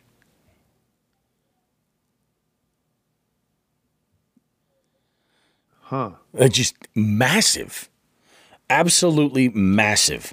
And I've caught some Yeah. big perch, but not like that. I'm like, holy crap! But yeah, that one's built in the midsection like your old boy BRB. Damn. Yeah. Well, you know what? I guess with the orange fins, you're right. I was Yeah. like, holy shit. I'm like, that's not a bass. I'm like, that is a And- perch. For all the anglers out there, yep. we'll, we'll, we'll just delve into this real quick. We can always come back and get feedback on it. Mm-hmm. You know, there's there's a damned if you do, damned if you don't situation with catching fish and taking pictures of them. You can either hold the thing out and make the fish look bigger, and then get accused of holding it out and making the fish look bigger. Yep, yep. Or you can hold it up to your body and the fish looks smaller, and then you say, "Well, that's a five pound bass," or a, "That's a Yeah. six pound bass." You say, "Nope." Somebody will go, "No, it's that doesn't look like a six pound bass." You're a liar. Yep. So you're damned if you do, damned if you don't. You know what I always do? What's that? I hold them out because if I'm going to get made fun of, I'm going to have it, you know, not even get made fun of. I'm going to be accused of being a liar. You know, um, I'd rather be the other way and say, Yeah. yeah. that's a smaller fish that looks big rather than a bigger fish that looks small because what, you know, there's no win on it. I uh, I'm gonna actually you actually open up uh, an amazing can of worms here. So um, two things. I, yeah, I am probably, and I, I will say that I am like the long arm champion when, it comes to holding fish, uh, and that is that is primarily because it makes for a better photograph. You know, you get that fish closer in with the camera, and I want to I want to show you uh, a little bit of an example what I'm what I'm talking about here. I had uh, this image that I had posted of that bass I caught on Saturday, right? Yep. I'm going to show you what the original picture was, the one that Paul took of me. Uh, where is it? Here it is. This is the original picture. Yep. You can't see that fish at all. Nope. You know, you, you can't see him at all. And I'm like, all right, so this is exactly why, like, I just say if you can, like, you know, when you're taking pictures your, of yourself holding a fish, it sucks because sometimes, you know, I usually hold them right up by my face and take a selfie like that. But if if if somebody else is taking the picture, I'm absolutely going to hold that fish out in front of me to get as much of it seen as possible. I don't care that the, the picture isn't telling. I'm going to measure it and I'll post what the size the size is of it, you know, or I'll weigh it or whatever it might be for that situation. And as long as I know, I don't care what anybody says. It doesn't. It doesn't. I don't even break a sweat, you know. So you're right. It is damned if you do, but damn, damned if you don't. I just highly recommend stop giving a shit. yeah. Oh no, no. I know. I I, I don't. I, I do my thing. I very rarely, you know, I'm fishing alone most of the time anyway, yep. so I don't take a lot of pics. But like this one, yes. So that that pike looks enormous. Two things to keep in mind: I'm holding my arms out, and I can palm a basketball. Yeah, exactly. So so keep that, you know, keep the the size of my hands in mind. And that was a 28 and a half inch pike. That's not a very big pike. It's a big. I mean, it's fine. It's a, Nobody's it's a good size fish, but yeah, yeah. it's you start talking it, like 36 inches for pike, and that's like that's where you're like, oh, okay, that's pretty good size fish, you know? Yeah, exactly. But I, I you know, it accounted for the chronic trips. I had a photographer on hand. I yep. made the best I could do with the picture. So yeah, I recommend everybody hold it out. Yeah, make, make take, it look big. Take the best pick you can because at the end of the yep. day, you know that's what you're doing is you're you're taking a photo. No good photographer goes get way the fuck back there. You know what I mean? Yeah. Nobody. It doesn't happen. It's like take a good pick. If you're, especially if you're on a, a, a social media platform that's super visual, like Instagram, you want to remember these things. You want to get as much detail as you possibly can. So yep. go for it. You know. Exactly. exactly. I didn't mean to open up that can of worms. Sorry. No, no, it's we, good. We had some some pictures. We we took pictures. We took pitches. We took pitches. Yep. We did. oh. Was it this? This was a great show. I mean, I think we we I think we we crossed all the marks we wanted to. We did on the way down here. This is great. This is awesome. A lot of fishing. Fishing is back. Yeah. And um, once again, I'll say it because I keep saying it every show. The fishing report is in hiatus for a little bit. We're working on something. Yep. I'm not going to be putting the time into it until this one thing happens, and then once this one thing happens, we figure out the format. We're good. So. Yeah. Good stuff. It. There's your teaser. I have nothing else, my friend. You? Yeah, no, no, no. That's all I've got. I've got uh, uh, an interview segment. In, f- in fact, uh, potent- potentially two two guests for this one. Potentially, potentially I'm going to try and squeeze them both in. Um, and and I think if we if we're doing so now, I think we'll be good. So I'm looking forward to it. Um, let's go ahead and throw it a break, and then we'll uh, we'll come back with our interview segment and our outro. Yes, Sounds sir. like a plan. All righty, guys. Uh, sit right where you are. Stay tuned because we'll be right back with our interview segment right after this short message from Three Bells Outfitters. Check it out. Jigs and Bigs is proud to announce that we're being supported by Three Bells Outfitters. Located in Smith Cove on the Niantic River, TBO is Connecticut's premier paddle sports retailer. They're a full service shop specializing in kayaks and paddleboards for everything from recreation to tournament fishing. Three Bells is an authorized dealer of Hobie, Jackson, Feel Free, Native, and Bonafide kayaks, as well as many paddleboard brands. Not sure of what kind of SUP or kayak you want? TBO offers free demos of all all brands. Want to go for an extended test drive? They have a full service rental facility on site. Three Bells also offers a complete rigging service for your kayak with such brands as Yak Attack, Yak Gear, BerleyPro, Yak Power, Torqeedo, and more. The sky is the limit. You can visit Three Bells Outfitters in person or online at threebellsoutfitters.com. They ship anywhere in the lower 48 states or order online and pick up at the store. Can't make it to the store to pick up your kayak or worry the freight company might might damage your purchase, Three Bells Outfitters offers a white glove delivery of kayaks within a 225 mile radius of their store at a rate less than typical freight carriers. They will deliver your kayak, set it up, and answer any questions you may have. Be sure to follow them on Facebook and Instagram. Don't forget to tell them Jigs and Bigs sent you Three Bells Outfitters because life is better on the water.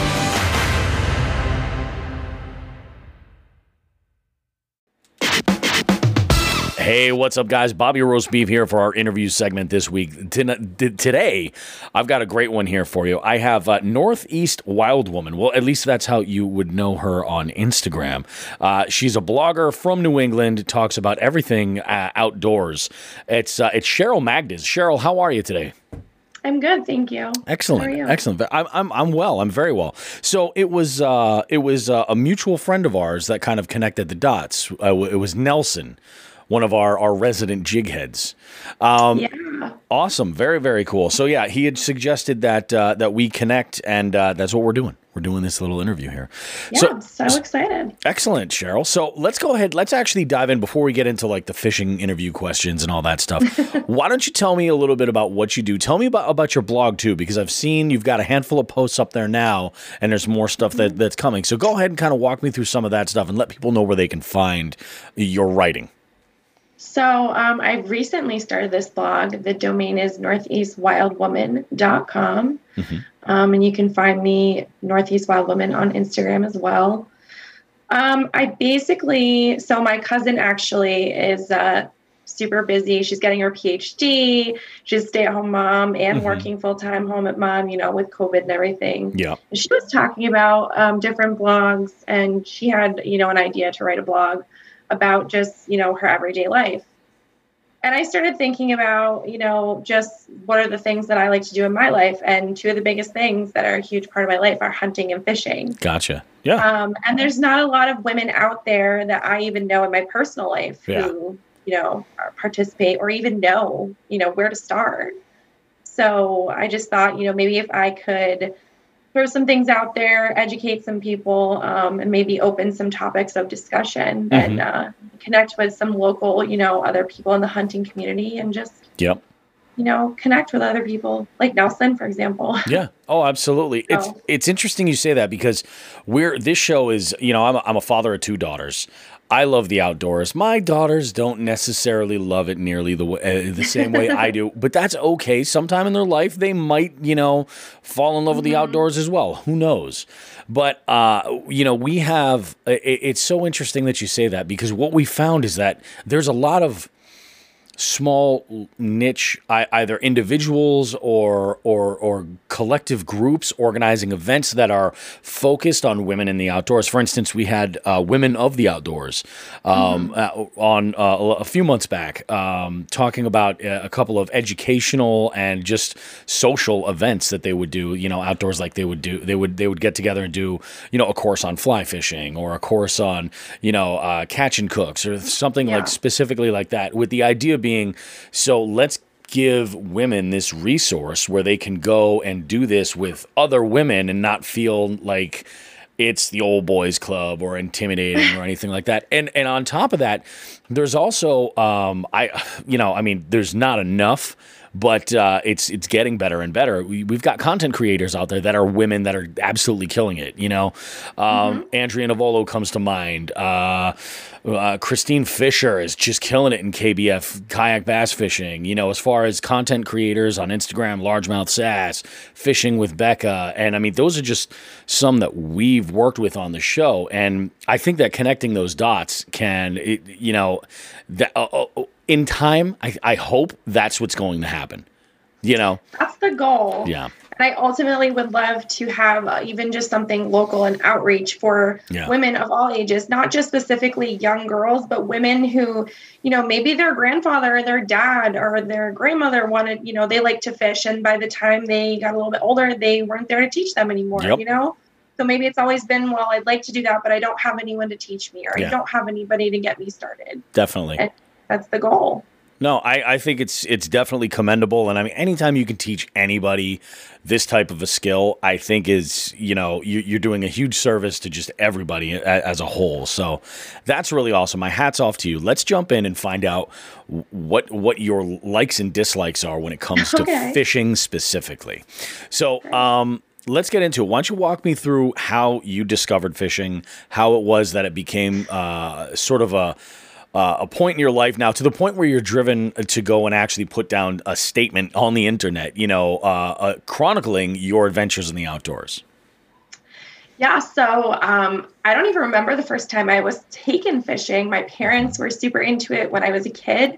Uh, my mom said she had, you know, the outdoor backpack carrier, and if it was warm enough, the baby was coming with us, and we were going fishing. That's awesome. So I was raised, you know, I think I was probably a toddler when I was given my first push button pole, and we practiced all the time. Um, and then my brother, who was born later on, it was a family fun thing to do. Mm-hmm. Um, you know, bass fishing, trout fishing, not so much fly fishing. We did a lot of ice fishing growing up. It was just like a Sunday afternoon, like mm-hmm. let's go out, cook some food on the ice, have a good time.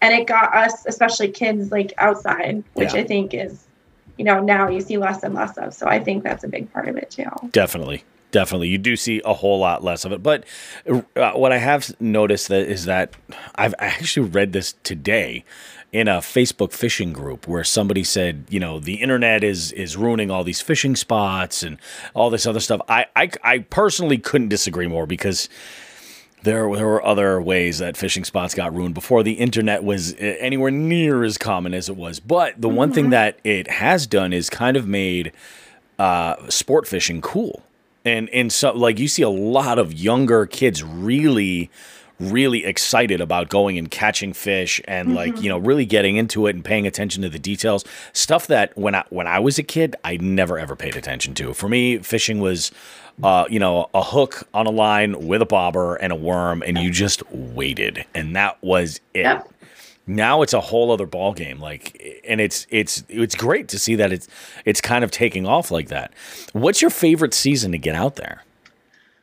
That's a really tough one. Mm-hmm. um i have to say i truly love ice fishing Oh, okay. I'm not a fan of the cold, mm-hmm. but to go out and really bass fish on the ice and be on the water when it's frozen like that, yeah. we had some really fun times this year up in Vermont, up in Wells, Vermont. That's awesome. Um, and even here in Western Mass, I mean, we caught a lot of fish and we put in a lot of time and it was just it was a new adventure every time super fun different yeah. every time yeah this was actually for for ice fishing this this winter was great Oh, it for, a for a lot of people. Yeah, mm-hmm. it, and they it was there were a lot of people getting out there, and I totally missed the boat on getting geared up and ready for ice fishing. I haven't ice fished in forever, but yeah, I, that's that's a, I don't I don't think I've had anybody say that for their favorite season specifically really? ice fishing. I think that's a new one. A lot of people go to um, you know, they'll say springtime because the weather's mm-hmm. not like blazing, you know, crazy. Or then you have some people who are just like,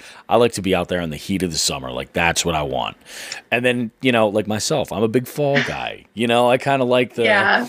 you know, football starts. There's less people going out on the water. It's yeah. more, you know, mm-hmm. I, you know, everybody's got something that they like, but I can get behind ice fishing. Yeah. Uh, now, is there is there any kind of like a specific weather condition that'll make you decide to just like call it a day?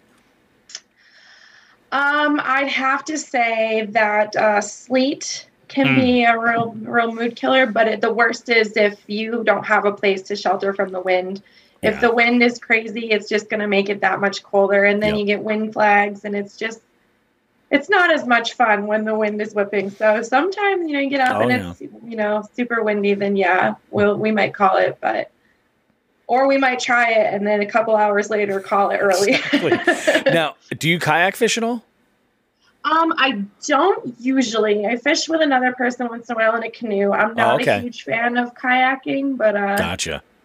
Gotcha. If I can get out in the bass boat or in the canoe, I'll go. Yeah. Oh yeah, yeah, yeah. I, like as a kayak fisherman, the wind is the worst.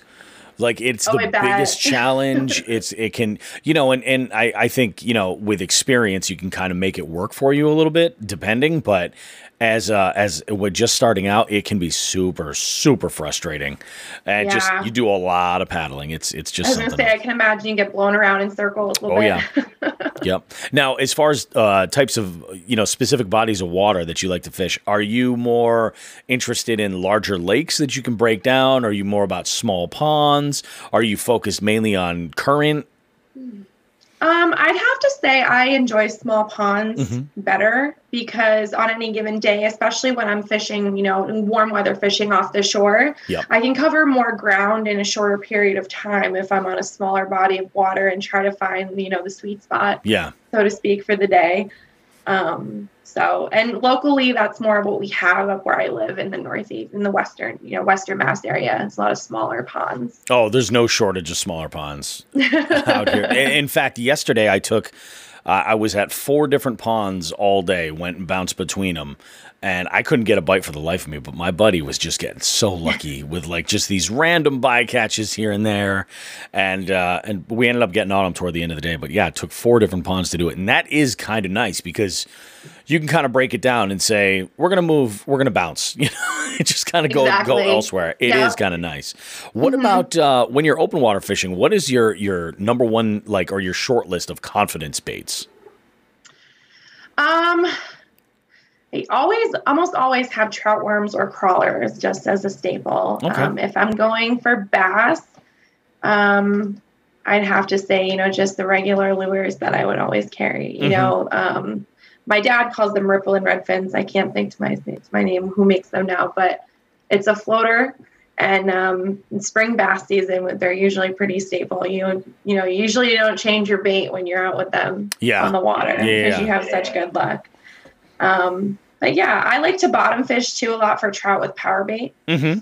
So we'll do a lot of that in the spring too. That's awesome. That's huge. What? Uh, let's talk about. this is a good one. So there's a saying in the there's a saying in the in the fishing industry that fishing tackle actually uh, catches more fishermen than it will catch fish. In in your lifetime, what do you think the most ridiculous sort of tackle trend that was out there uh, and and the follow up question for that is, did you use it and how did it work? Tackle trend. Um, so we had one year. I'll never forget this. Mm-hmm. My dad had us looking in, uh, I think it was Walmart for these lures called Super Dupers. Okay, and they were supposedly the new trout trend. Okay, and he said they look like a paperclip. Well, they don't look like a paperclip, but they were kind of a uh, like a horseshoe kind of, but flat. Yeah. And um, we ended up trying them and we trolled and we ended up catching some really nice fish. Really? On them. Huh. Hit or miss, but yeah, we and it's funny because I've looked at you know after the fact for them and I haven't seen them out again. No kidding. Like a couple of years, yeah. Yeah. What I wonder if they if they just never never took off or huh? I don't know. They seem to work fine, you know. Yeah. Yeah. Better for trolling though. We try we would try them on casting and it wasn't the same. It Not the like, same. You know. Yeah. yeah. Now there's this there you know I've I've come from a school of where a bad day of fishing with the right people can just make an awesome experience. Uh, you know, sometimes it really is more about the, the company you're with and the conversation and the memories you're creating while you're out there doing this, regardless of what you're catching. Uh, with that said, what are the top three people that you would like to fish with? And they can be alive or dead. Oh man, those are that's a good that's a really good question. I wasn't expecting that one. Um. Okay, so I would have to say, um, ooh, I'm gonna go celebrity. I'm gonna go with maybe like Shania Twain. Okay. All right. She wants to do some bass fishing. She's probably one of my favorite singers when I was a kid. I just ended my Friday night trivia night with "Man, I Feel Like a Woman" for no reason other than I happened to hear it on the radio earlier in the week, and I was it's like, yeah, this will work. And yeah, that was yep. kind of weird. yeah. Mm-hmm. Um, and then I would probably say, goodness, top three. Gotta have my dad in there for sure. He's always my yeah. fail-safe fishing buddy, you know? Um, and I think uh, my grandfather, who actually just passed away. Oh. did a, another fishing session in with him. He didn't go very often, but, yeah. you know, I could fit one more in with him. Definitely top everything off. No, that's common. There's a, a, lot of people will say, you know, or I'll hear, you know, oh, I, I never, I never met my, you know, my great grandparents or anything mm-hmm. like that. Mm-hmm. I'd love to fish with them, and I know that they were big into the outdoors because of you know pictures or something like that. So there's generally always everybody, but it's it's really it's like the celebrity ones. I'm always intrigued, always because you, I, I don't know, maybe you can tell a lot from somebody when they're just like, yeah, I think I'd like yeah. to fish with them, and sometimes mm-hmm. it's about like how creative they are with their answer. Yeah. You know I mean, sure. Shania Twain's a good one. I, I can definitely get behind that. um, now, what is it that you're listening to on your way to go fishing that like pumps you up for the day? Oh man, hmm. Oh hi. Um, it's. Probably country music. Yeah. Not to be too stereotypical, but probably country music. well, I feel like country music and classic rock. It, it's like that's that's yeah, a go-to. rock or '80s rock. Is, yeah. You know, it's a good one. There's some days. Yeah. Although I'll tell you what, I did. I, after uh, this last day, I went out with my buddy. This last trip, where we got on him right at the end. I said, "Oh, I got a playlist to play for you," and I played him this uh, this a handful of songs from this artist called High Speed High Speed Chase, and they're mm-hmm. all bass fishing parodies of like current hip hop songs. Interesting. So there's like a bass fishing version of Megan Thee Stallion Savage. Like there's uh, there's there's one the first one I played was about Bill Dance. Wow, so, interesting. But yeah, very very interesting. That was on on the on the whole other end of it though, not necessarily to get pumped up. Uh, what's your goal for fishing or for the outdoors in general? Like, where would you like to see yourself in like the next five to ten years? Um, still avidly fishing. I'd like to learn how to fly fish. I started a little bit a couple of years ago, mm-hmm. and uh, it's definitely it's an art form that I would really like to learn more about. I couldn't agree more it's it's it's very hard. I've watched people try and fail, and just you got to keep trying until you just somehow pick it up. It's, yeah, it's a lot of practice and a lot of no, knowledge of the entomology. You know, the insects that you're flying with, and mm-hmm. where you're fishing, and there's a lot that goes into it. So I think that I'd really enjoy, you know, getting into that sport, especially up here where there's so many streams and brooks and rivers. Oh yeah, there's it's it's crazy. I can remember a few years ago I was at the at the Eastern States um, Sportsman mm-hmm. Show. Mm-hmm. And there was, uh, you know, the uh, one of my buddies wanted to check out one of the um, the seminars about fly fishing, mm-hmm. and I had always, I, I feel like as as a conventional tackle angler, a lot of times we might look at fly fishermen and think, oh yeah, you put your waders on, you have your little fly box, you go out with one rod that does its job, you whip it back and forth, and you know maybe a trout bites it or something like that.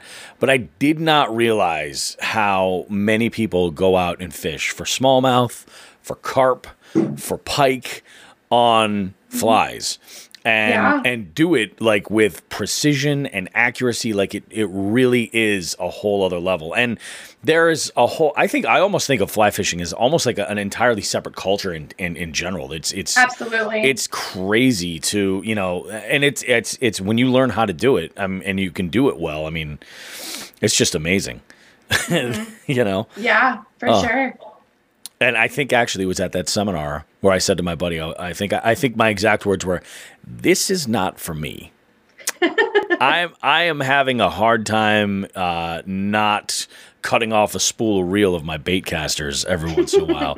Let's go ahead and and not not overstep. I think this might not be for me yet, you know, but we'll get there. I do want to try it someday.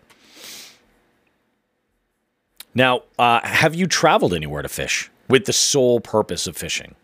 Um, let's see. I think just like charter, we've gone on some deep sea fishing trips. Uh huh. Cool. Out of Connecticut, we've gone and gotten some bluefish. And nice. uh, the first time I went, I was pretty young, you know, maybe like eight or nine. And yep. we're dropping our lines, and I'm like looking at my father, like, well, how do we know we get a bite? And he just goes, well, you'll know. And I think it was about five seconds later, I felt like my arms were almost ripped out of my yeah. sockets, you know? So that was always a good time, super fun. Oh, yeah good stuff and always like like saltwater fishing especially as a kid is always mm-hmm. just like uh, it's a mind-blowing sort of experience completely different experience Definitely. from you know catching a perch or a bluegill or even a bass out of the pond yeah Oh, hundred percent, it is. Now, is there a uh, like a, a, specific fishing destination or a dream trip that you've got on the bucket list that you would love to absolutely go and and, and make happen? Um, damn, that's a good one. I think I would have to say probably out west. Yeah. More like river fishing. I would love to try that out, especially if I can get into fly fishing and try both. You know, I think that would just be like a once in a lifetime experience. Yep. Those Pacific Northwest states, they're like amazing and mm-hmm. just, yeah, absolutely. In fact, I just watched a video uh, on the Hookset Hoodlums YouTube channel with uh, a guy over on Instagram, a guy Jeff Holloway. He's on Instagram, is uh, Big Nasty One Eight Six, He's uh he's a big tattooed Filipino guy that wears a cowboy hat, and he is the loudest fly fisherman you'll ever meet. And he was sharing some stories about fishing in Wyoming and fishing in. Uh, mm-hmm. I think he put, he lived in Colorado for a little while, but he's like, yeah, he's like, it's a whole other planet out there. Like it is yeah. just the, the, the fly fishing culture is is crazy. Locally, mm-hmm. we have the Swift River, and that's sort of like mm-hmm. the destination spot where a lot of well, a lot of people go to, but like for locals, that's the first place I think everybody thinks of. Yeah. But out there, it's just like you got your pick. You know, you can. Yeah, and it's so crazy. Much. I've been following. You know, I'll follow a lot of accounts on Instagram and just watching the stories. Like, mm-hmm. oh, you know, it's it's incredible and just it, it's you just watch and you watch them fly fish and i'm just like dumbfounded watching yep. them do it like and people who do it well make yeah. it look effortless yeah that's the they thing really it, do it, it's like figure skating you know exactly and we know how bad that can go if you're not, you know, it can be really, really bad. Now, here's a couple of gear related questions, and these are just, I mean, if if if you're, um, if I, I, know I've, I've had some guests that were just not into talking about gear and that's totally okay. totally cool but uh so what well like generally when you go out what is your mm-hmm. typical mm-hmm. rod arsenal that you're bringing out with you for rods reels how do you string them up what do you i usually bring two rod reel combos mm-hmm. um one is probably older than me it was from it's, it was my dad's and now yeah. i've been using it for the last couple of seasons. And then actually I have a rod and reel combo that I bought on Amazon recently that I really like. Oh, all right. Nice. Which, um, which, which one? I honestly couldn't tell you. Oh, okay. It was one that I went in, had good reviews, yep. and I just kind of picked, and it worked. You know, it's worked so far. Yeah. So, cool. good. Um, I mean, tackle wise, like just a box, your basic necessities. I try to yep. travel as late as possible. I think that's kind of the challenge for a lot of people is, you mm-hmm. know, uh, there's a saying that, you know, for an angler, fishing rods, rod and reel combos are basically like the golf clubs of our course. Yep. And and it would be so simple to just say, well, I have one rod that's dedicated to everything. But especially if you're if you're, you know, bank fishing or mm-hmm. on a mm-hmm. small boat where you don't have the storage, that's hard to hard to lug around. So you find yourself having to try to make things as versatile as you can, you know, in order mm-hmm. to be able to do all the things or focus specifically on different tasks for that that journey. And yeah, you know, sometimes that's that works out well, sometimes and not so much. But a lot of times I find myself with one, you know, if I have the two rod and reels, one is usually dedicated to like an off the bottom that mm-hmm. I can set up and just leave, and then the other one I'll cast and try different lures. There you go. So try to get it from both sides and see what what's working for the day. yeah, it's not a bad idea. It's not a bad idea. I've done that before where I'll be bank fishing and it's super slow. I'll just mm-hmm. take you know whatever I've got a, tied on for a drop shot and I'll just go and let it sit dead. You know, mm-hmm. and, and let it just kind of hang out there. Occasionally, something will pick up. You know, I'll get a bite that way, but other than that, um, now this is a crazy one so there's uh, sort of like the jigs and bigs like challenge right here.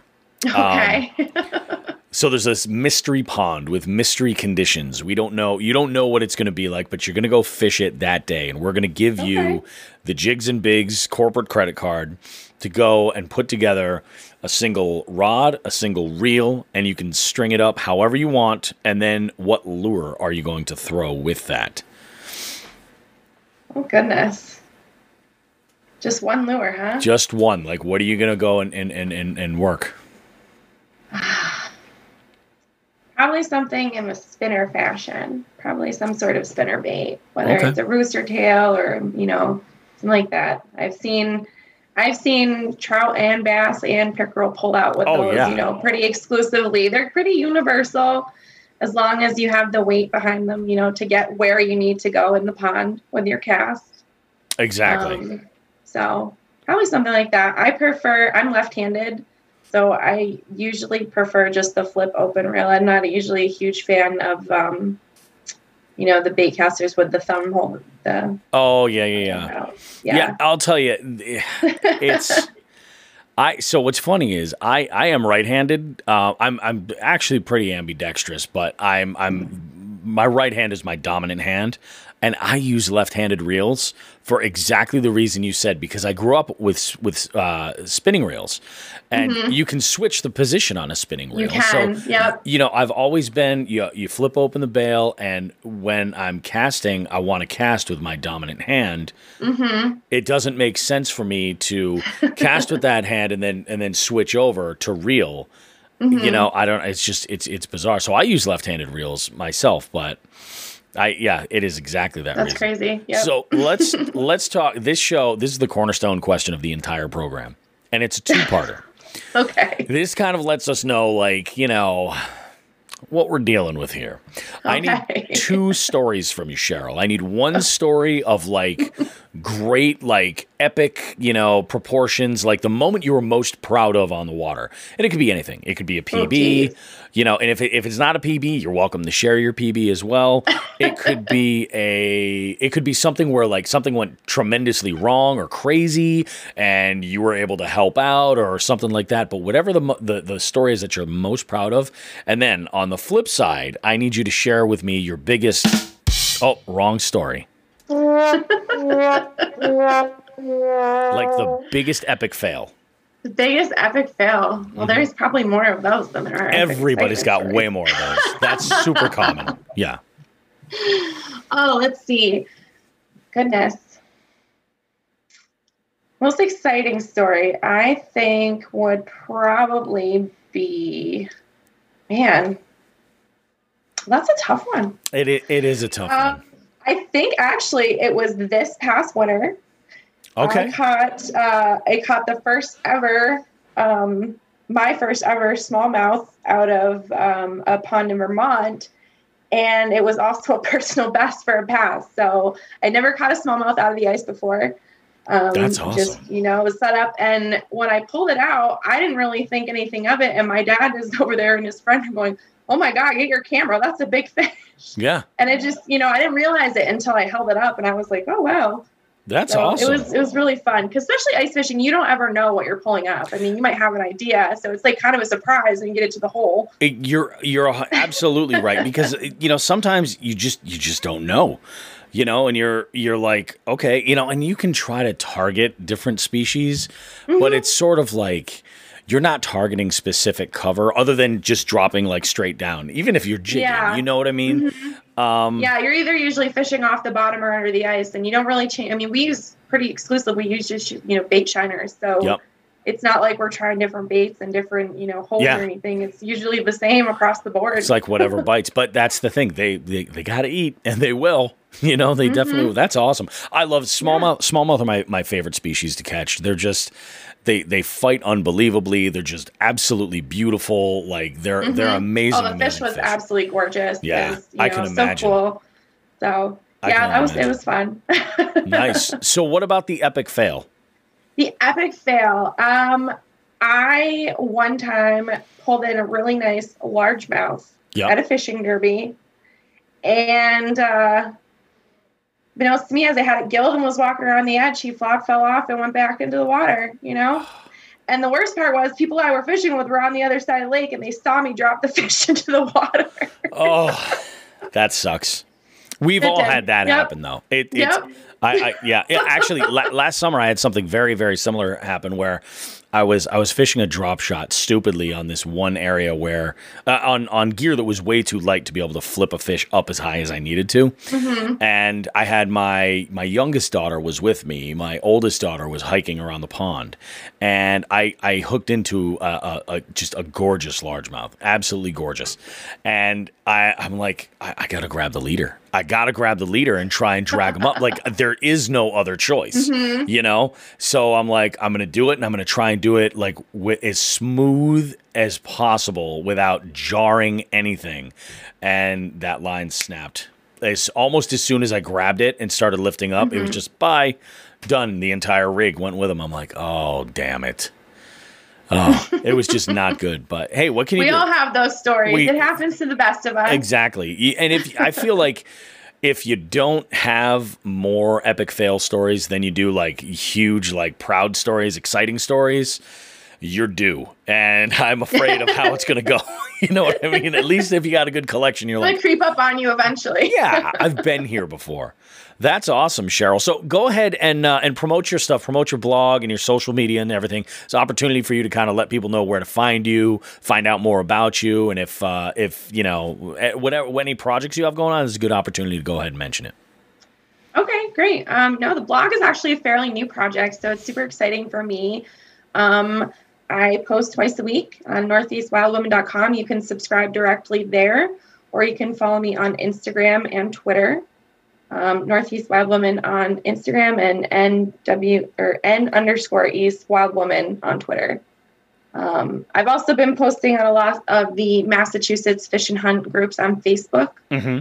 So if you're a part of that, you would see it there. Um, basically, the only, you know, the goals that I have is I want to open up more topics for discussion, you know, find out what are people's you know questions and how can we answer them? How can we learn from each other? Because everybody yeah. has a certain skill skill set.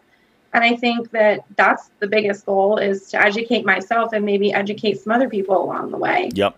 And just like you said earlier connect those dots and strengthen the community. Because you know, without other anglers, there's nobody to compete against. And that's sometimes the most fun part. Exactly. Like you said, you know, either competition or nobody's catching anything and everyone's hanging out in the boat having a great time. Yeah, that's exactly. I mean, I think the community is the best thing that the fishing, like, it sounds stupid, but the, the community itself is the best thing the fishing community has going for it. Catching fish is one thing, and that's that's awesome. But you know, bringing people together and learning and growing and sharing information, that's that's huge. I think that's awesome, Cheryl. So, yeah. hey, thank you very much for doing this. Um, here's what I need you to do I need you to send me a picture of you with just an absolute monster catch. Like holding a big okay. fish is ideal. And uh, send me a picture because what I'll do is I'll utilize that in the artwork for this episode when that goes to run. Okay, awesome. Awesome. All right. Well, uh, Thanks a bunch, Cheryl. We appreciate you coming on the show and having a great discussion, sharing some of your information, stories with us. Uh, hope uh, you know. Hope you get out there and slay them this spring. Thank you so much, and thanks for having me. All righty, take care now. Alrighty, guys, Bobby Roast Beef here for Jigs and Bigs, and it's we have a doozy of an interview for you guys today. We have three guests today that all have something in common, uh, two things in common actually, not just fishing, but fishing and beer. Uh, these are all craft beer makers, and uh, we're gonna we're gonna talk a little bit about both. I've got C.J. Eldridge, Ray Berry, and Chris Peterson. Gentlemen, how are you? Uh, do us a favor and uh, tell us a little bit about your breweries and uh, and a little bit about yourselves. Sure. Uh, so hey, I'm uh, CJ Eldridge, as uh, Bobby mentioned, um, part of uh, ArcPoint Brewing Company. I am one half of the representatives from that, as Chris Peterson is the the other half. I like to consider myself the better half, but um, well, we'll we'll let you guys determine that. I'm the uh, so yeah, so we're both uh, actually at a Westover Air Reserve base. Um, we actually um, were stationed and worked directly with Sean for an extended period of time. You poor guys. Um, I'm so sorry. you know, the, the, other thing is, you know, Sean and I used to talk about old school wrestling a lot too. So it, it was it was good. It's good stuff. Nice. Um, yeah. So what what else am I Um, we we started the, our brewery uh, right around 2016 at a Belchertown. Um, Chris started home brewing a lot of that, and actually, Chris, I'll let you tell that part of the story.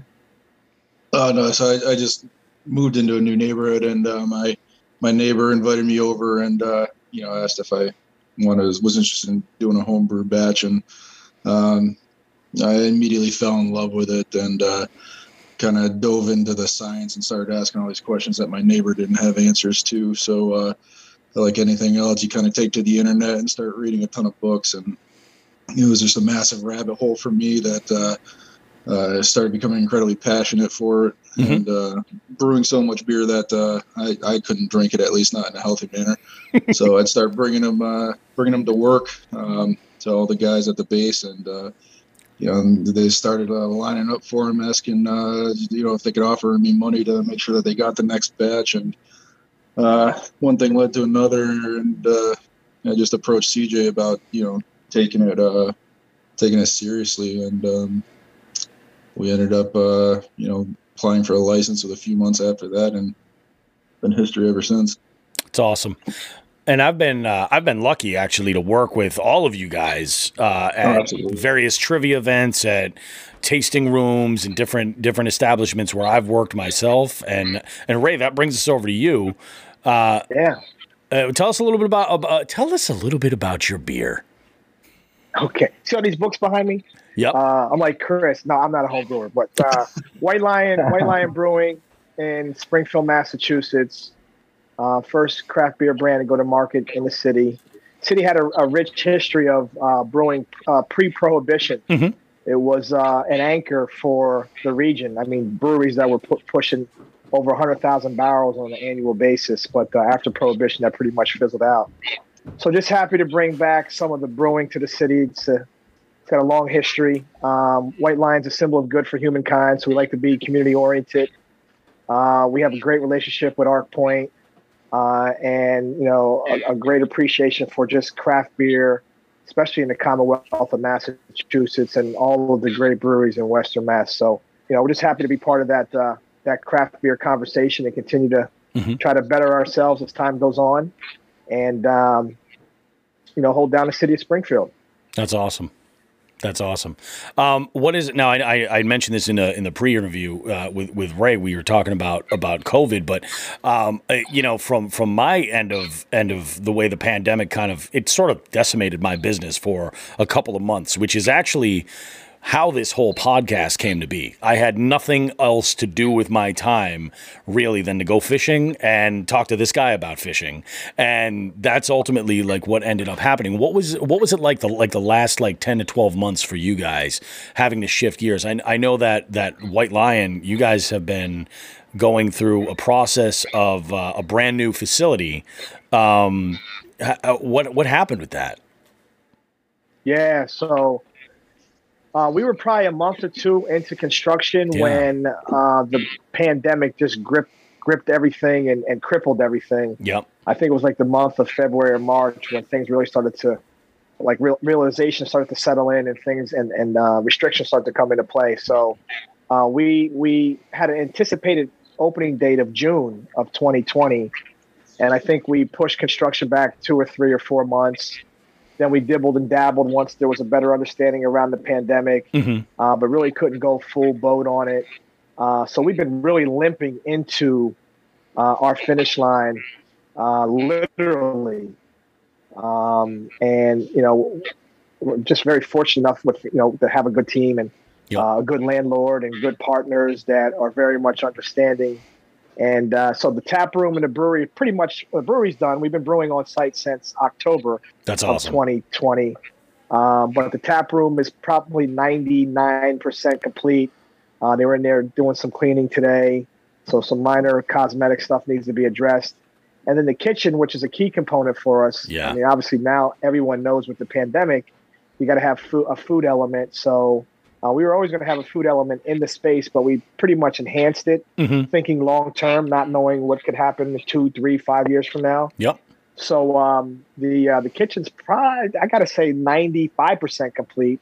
So we're not that far away. You know, we got to come back and get some uh, architectural plans stamped on that side of the equation and have some city city inspections. Mm-hmm. But uh, we're not too far away. But it's it's been it's been hard. It really has. Been. Yeah. Oh yeah. It's got to be a challenge that. if nothing yeah, else. Yeah. It's been it's been a headache. Absolutely. But good support from the community. Yep. Good support in general. So you know we're almost there. We're almost at the finish line. That's awesome, man. That's that's good news. I, and that's the one thing I think like the beer community really you know, I mean, it's it's uh, it's it's not unlike the fishing community. Like they stick together, you know, and that's one thing that I've seen. like, especially in my line of work, like you know that's one thing that people were were definitely down to do was was drink and dabble with trying different beers and you know maybe get out of their comfort zone i think a little bit more than usual.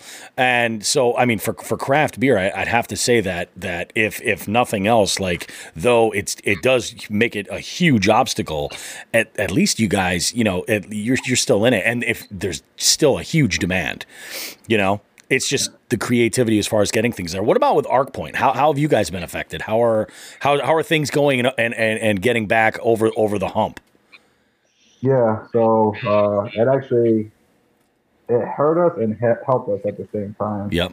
Um, so at the time, we were in the process of trying to redevelop a space in Belchertown, um, and just kind of just build that up and lease out an area.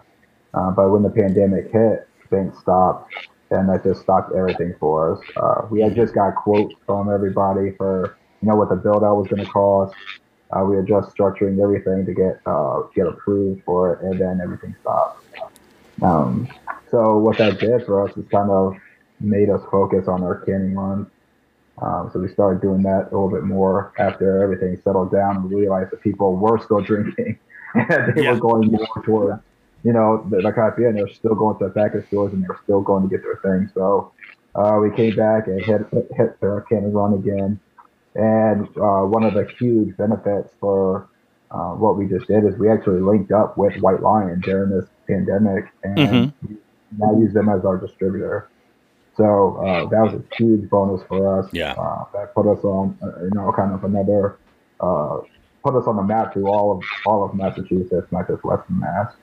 And so they've helped us out tremendously with that, and really got our name out across the state. So, yep um, that was one of the good things that came about it.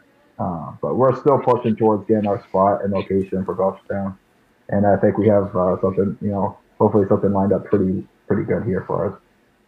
That's awesome. That's good news. That's really good. Now, there was something you, I, I, always like to, there's this, this spot, the way we book these interviews, this little area where there's um, an item where, where folks can jump in. Can you guys tell me a little bit about uh, the, the collaboration with White Lion, 67 Degrees, and Crew Brew? And how what it is that you guys are working on together, and how it's all coming along. Yeah, so this was uh, an awesome project. Um, you know, it really hits home um, throughout this whole process. But what it is is I saw an article um, on Facebook that included those guys. Um, it actually included um, uh, Brockton as well. Um, but I saw it was about all of the black brewery owners in mm-hmm. Massachusetts.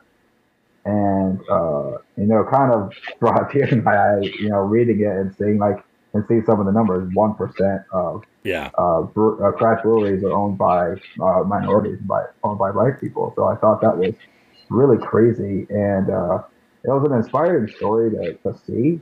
Yep. Um, so my idea was to, since I was just inspired by reading it, was get to get together with these uh, breweries um, and to try to brew a beer together and show that hey, you know, it's more than just articles and everything else. Like, let's do something together. Yeah.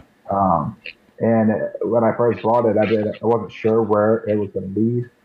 Um, uh, then Ray had brought in, uh, Holyoke Community College has a program that they developed um, later in the year in 2020. Mm-hmm. So it was perfect timing to reach out to them um, and try to use what we can for our proceeds to go towards the scholarship for a person of color.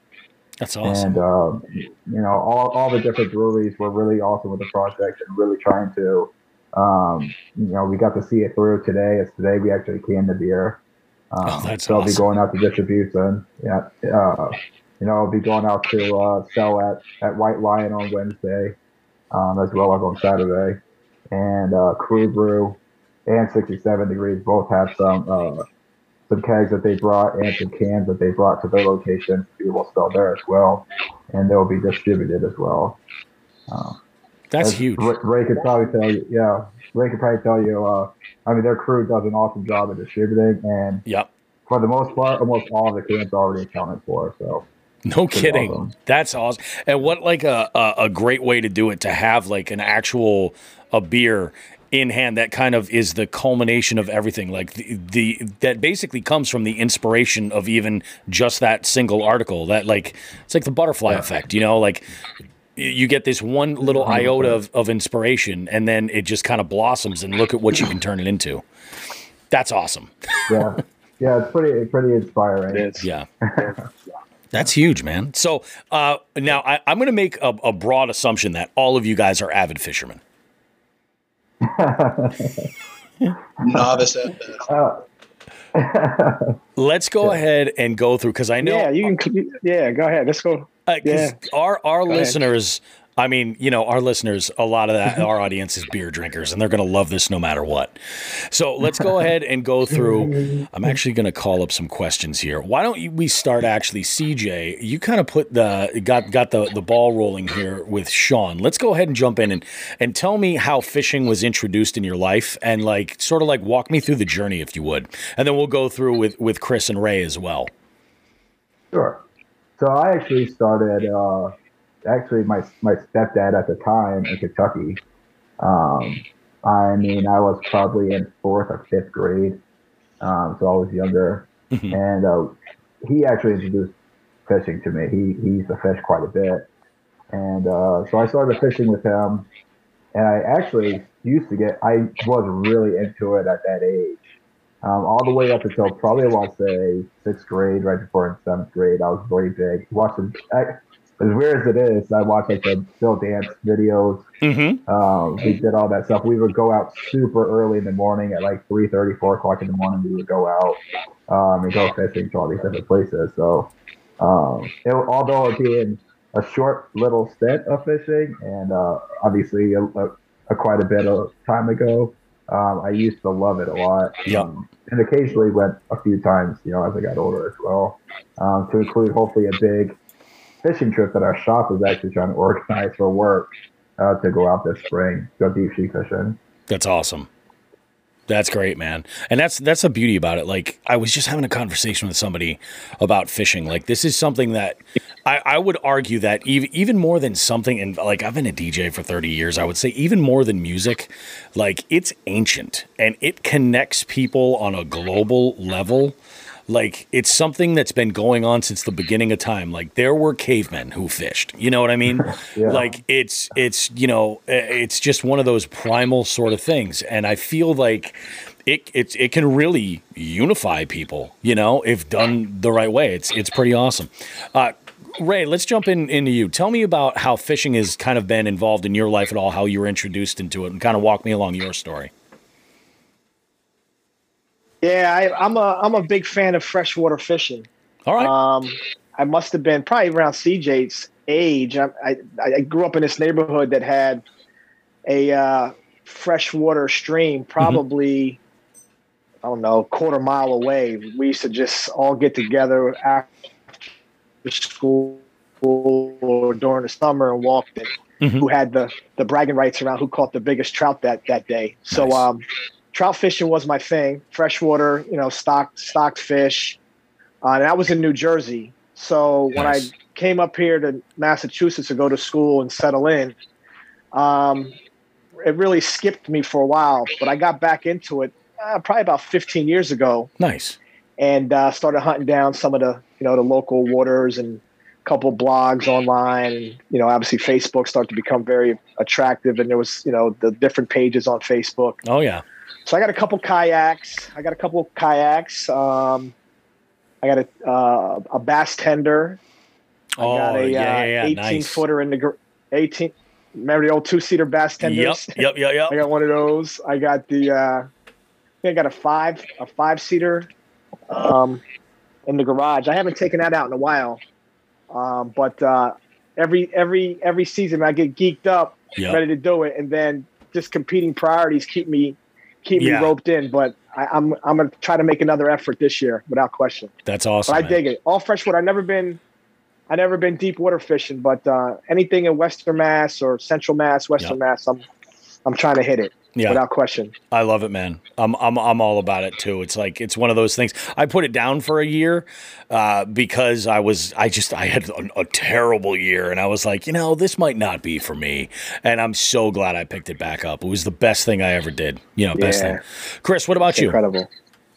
Uh, so I'm, I'm incredibly novice, I think, compared to, to all of you guys. But uh, uh I mean, it, for me, uh, when I was younger, uh, my family and I used to go visit my grandmother in uh, in Vermont, and she she lived on this uh, decent sized farm, mm-hmm. uh, and it had a a nice uh, flowing uh, brook uh, going through it, um, and we always had childhood memories of you know building up, damming it up with a bunch of rocks and everything, and you know, swimming in it and and uh, you know, fishing uh, here and there. Um, never really caught anything back then, but that's definitely where it started. Yeah. And, uh, you know, growing up, uh, middle school, high school time, uh, a bunch of my friends and I would uh, go to a local reservoir um, and do some fishing there. Um, but uh, it, it's been so hit or miss and spotty in terms of like uh, how frequent I've gone that Mm-hmm. probably haven't gone since probably since high school until you know recently.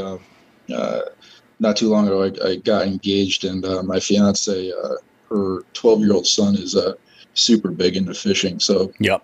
um, it's kind of rekindled that uh, to where you know we're Mm. starting to uh, to go out when the weather is nice, and um, it's it's been uh, pretty awesome to you know just you know fish with a, a young boy and like you know kind of teach him some stuff. Uh, Yep. Even you know simple and basic I am with it, but yeah, it. Uh, it's definitely something I want to get into more, and uh, you know, definitely the I would love to go take like a charter out deep sea fishing too. Yeah, oh yeah, that's a whole other ball game. It's like Yeah. it's, it's fantastic. It's funny too. Like you mentioned, you know, young kids. Now more than ever, when I'm at, like, I can remember last spring I was fishing. I, I like to fish like a lot of real small ponds, like even like college campuses and stuff. And I was I was leaving this one spot, and there was this kid, must have been like eight or nine years old, and he asked me if I had caught anything, and I was like, yeah, I caught some stuff. He was walking along this trail with his mom, and I had some pictures of what I had just caught, so I caught that, and then he starts asking me all these questions about like what baits I was throwing and like you know what kind of gear I was using. And it's it's that's not weird these days. Like the internet has really made this younger generation much more aware. And I mean you know fishing has changed obviously from when I when I was his age uh, quite a bit. You know when when, when low profile bait casters were not you know, a commonplace when I was a, a seven year old kid. You know, just that wasn't the case. It was a, somewhat of a different kind of animal. And, um, it was just it's crazy like some of these kids they're they they're like i learned stuff from them you know you would never never expect that that this young generation so like as a sport fishing i think is really like go, almost seeing like a, a small and early renaissance kind of in a way like the way it's sort of coming kind of bouncing back I Uh, mean, one might, might even be one of the few good things to come from this pandemic. Oh, realistically, because there's 100%. few and far between, you know, that Yeah. kids could go out and do. So Yep, it's true, and, and and you have like if there's so few points of light in the last 365 days, almost literally to the day, so many few points of light that have been had. But it's like that is definitely, I think, a major one. Um, I love this next question because, like, you know, Sean, Sean is I, I would consider Sean a, a relatively well accomplished tournament angler. Like he is a, no- a wealth of, of information. I learn so much from him all the time. But fishing is different things to different people. Um, you know, sometimes it's about you know being competitive and like besting yourself and and and engaging your progress. Other times it's about you know the trophy. You're about you know you want to catch this this amazing beast and you're trying to conquer nature. But for me, and and I know a lot of people are like this. Sometimes the worst day of fishing is the best outing with a bunch of people. So I'm going to modify this question a little bit. I always ask the same kind of question, but I'll modify a little bit for you guys. Um, is this if you're give me a list of like your top three people that you would love to fish with or even just share a beer with. That's the modification. Um, and they can be living or dead. Well uh, we'll start with cj again. Okay. Um, so that's a good one. So I'll say if I got to share a beer with, um, I think it would uh, would have been my my grandfather, yep uh, who actually is, is no longer with us. But I think that would be uh, something that would have been awesome to be able to do, uh, especially a beer like like we got the can today. yep uh, something like that with that type of meaning would have been uh, would have been really awesome. Um, I think if, if I use if I use fishing, I think I would probably have to say uh, Michael Jordan. Oh, Uh, yeah. not necessarily because I find him as my favorite basketball player, because I know how competitive he is, oh yeah. not yeah how competitive I am. So just to say I got to beat Mike at something would be pretty awesome. I, I, I laugh like because I, I've out. seen CJ play trivia before, and I know how competitive. yeah, the small little thing. It's true. Everything, everything is competition. So uh, Michael Jordan's known for being one of the best defenders. I think that would be awesome just to be able to beat him or something like that. Yeah. Um, and let's see a third one. Ah, man. Uh, CJ, while you're while you're talking, just to accentuate the fact on your competitiveness. Oh goodness! When we when, when we play intramural sports on base for years, when I was in when CJ and I were working together, you, we we didn't have a squadron. Like every squadron has a team. It was, where, what team are you with? And you tell them what squadron they're from, and they scratch their head and they go, oh, you got CJ on your team, huh? And they just knew him because of the way he ran his mouth competitively. It was the whole base. yep, I'm on CJ's team. Oh, okay. oh, that's great. Yeah, then you have a one A and a one B. Yep. And you just you go with that. Yep. Um, so I, I, I think the the third one I'll go, I'll go back to the nostalgia thing. I'll go with you know my uncle but with a beer um, for the same purpose with my my grandfather. Yeah. So it'll be definitely. That's awesome. What about you, Ray? What do you think? So for a uh, a beer, it would have to be my dad. Not he's, he's not, um, but um, you know he lives every day through just memories and, and just the appreciation of of, of raising me. Mm-hmm. So I would say uh, my pops. Um, he didn't get an opportunity to even know that I had this vision of of starting a company. Yeah. So uh, as far as fishing, I would say uh, another competitive person out there um, that likes to brag a lot. He's not with us anymore either, but like a Muhammad Ali type, oh, you know, yeah. he's just uh, he just is that what you're gonna say, Chris? I you know I, like Ali was just you know he's just one of those guys, right? So you would want to you would want to be him, at, you know, bring something in better than him just to hear what he had to say or shut yep. his mouth up. But I would say Muhammad Ali. That would have been pretty cool. Nobody's uh, ever said Muhammad Ali, and I, and I, guess, I couldn't agree more. One, yeah, imagine yeah. that. Imagine oh, yeah. that. Imagine him on the water on, on, the right.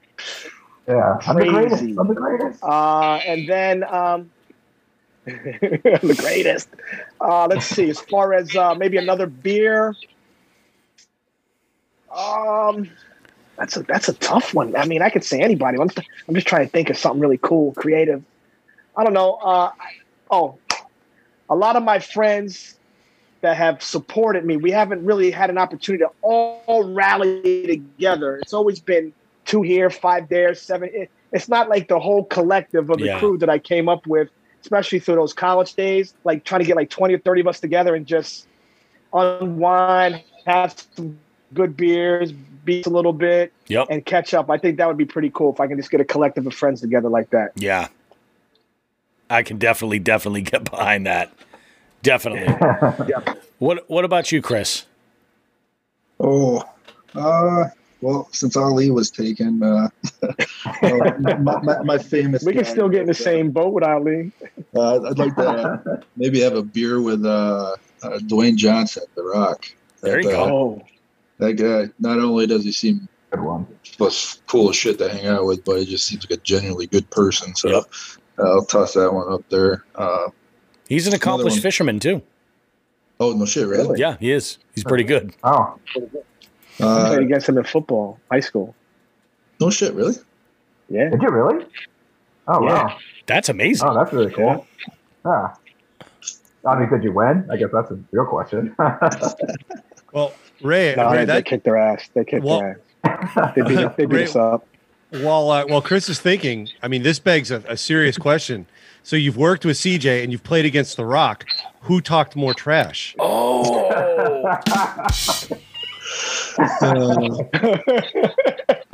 the great one has nothing Uh, on I, I will say The Rock was. the Rock was a he was he was younger. He was like I think he was a year under me, so I didn't really. I just know he was on the team. and He was a big dude. Uh, and I think he dated some girl that was in my homeroom, so I it was it got a little close there. oh, Uh, no, CJ, CJ, yeah, you could I can see it in his fabric, but he's kind, you know, he's reserved at times, but sometimes it comes out, it seeps out, it seeps out. definitely. I love it. I love it. Oh man, you got anybody else for us, Chris? Uh, yeah, uh, this guy, I actually met uh, this next one uh, once briefly, but he's a pretty busy guy. But uh, the uh, owner of uh, Dogfish Head uh, Sam Calagione. He's an interesting dude. but uh, I've always looked up to him uh, just because of his, you know, his his style and you know what he's kind of driven the business to Mm-hmm. stand for. So, um, and then yeah, I guess I could, I, you know, easily jump on board with uh, my uh, deceased grandfather. Uh, he passed away when I was uh, probably seven years old, but uh, he was by far the most intimidating man I've ever met in my life. So Yeah. uh, I think it'd be pretty cool to kick back and uh, have a few beers with him. Um, he could still probably drink me under the table, but uh, that'd be a good conversation. I think. Yeah, definitely. Absolutely. Um, so it, it- where are I always ask this question about like, you know, if, if folks have traveled anywhere specifically to fish. Have have either of you guys traveled anywhere for a fishing trip? I happened to be just through work. I was uh, out in this uh, island in the middle of the Indian Ocean, not too far from the Maldives. Actually, I found out when I was looking for a honeymoon spot. but uh, uh, you know, one of the few days that I got off when I was uh, stationed there, uh, they do, you know, some fishing charters and stuff like that. Mm-hmm. Um, and uh, you know, it was not too long prior to me getting there that uh, someone recently had died from uh, choppy waters. So Oh, they become super uh, skittish about weather. Um, so I never was able to make it out there, but I did do some uh, pretty killer snorkeling, which makes me regret not being able to fish. Yeah. because it was just so much, so much going on down there. Yeah. I didn't know I had uh, uh, a fear of uh, the ocean until like I was snorkeling amongst all that. I believe it. I believe it. Yeah. What about like bucket list destinations? Have you guys ever had any like like a place where you're just like, yeah, that's that's a body of water. I would love to spend a day on a boat and you know just kick back. Is there anything like that for you guys? So I actually have uh, heard a bunch of guys uh, at, for Alaska. Uh, we go up there for work, uh, fly out through there, and people have been out there for a couple weeks. Yep. And they said just like the fishing was absolutely unbelievable. Um, and they went out a few a few times and just come back with all kinds of stuff. So um, just the idea of you know Alaska and being in that, in that type of environment that, I think that'd be kind of cool. Yeah. Know? So I thought I thought that would be really cool. That's awesome. That's awesome. So now the big one. I need each of you guys to tell me a story about the moment when you were out fishing that's like the most memorable or the one you're most proud of. It may, maybe it was like a personal best, like a, an amazing catch. Maybe it was, you know, something crazy happened on the water that you were able to experience and like help out with the situation. And then on the other side of it, I need you guys to share with me the biggest sort of but I'm gonna I'm gonna throw a modifier in there too. If you guys want to substitute a fail story as like a, a story of a failed batch of beer, I'll allow that. I think every brewer's got one. Oh, absolutely. if they're if they, if they don't, they're lying to you. That's that's what I'm saying. It just see, I'm telling you, brewers and fishermen, it's it's symbiotic. It goes right together. Uh, I'll, I'll start with a, a, a, a failed batch of beer. It was one of my uh, early ones, uh, home brewing. Uh, home brewing, you know, not really, still still very much uh, green and fumbling my way through things. Uh, I uh, was obviously experimenting a lot. I mean, what brewer doesn't? But uh, I wanted to make a beer that uh, tasted like Thin Mints, like the Girl Scout cookie. Oh, all right. Oh wow. So of course, you know, the chocolate part from a brewer's perspective, cocoa nibs is uh, you know, your go-to. So I incorporate that with the stout, and then uh, uh, for some reason I uh, took uh, some random person's advice on the internet, and uh, for the mint side, I threw Altoids into the beer uh, as it was fermenting. Uh, as you can imagine. it, uh, Was it into like curiously strong? uh, it, yeah, it was uh, curiously disgusting. I couldn't quite put my finger on it. There was like this uh, kind of a, a grassy chemical taste to it Oh that uh, wow! was masked by uh, uh, a disgusting amount of cocoa. It was it was disgusting, absolute, absolute failure. Wow! Uh, All right. I think I probably still have one bottled up just as a, uh, a joke to give to someone later on. But There you go. Uh, It's a great. It's a great idea. Thin mints are amazing, and like the marketing potential is just huge. But good on paper. yeah, yeah, definitely, definitely. What about you guys? Um, so actually, I don't have any stories about feeling anything. Um, Clearly, no, I'll, uh, so so my my fishing uh, failure. Uh, so th- both stories are actually with my stepdad at the time that got me introduced to fishing. Um, it, this is so weird, but there was this little spot behind like this little strip mall that had like a. It was in Kentucky. It had like a Kmart and everything else in it, and a Chinese restaurant. So we're going back, and we used to stop in this and crawl through the fence and dive and fish in this little spot. And uh, we knew that there was this catfish in there because we had seen it. And I went to go, I threw it in, and I had it, and I was reeling it up, and I kept walking up the hill.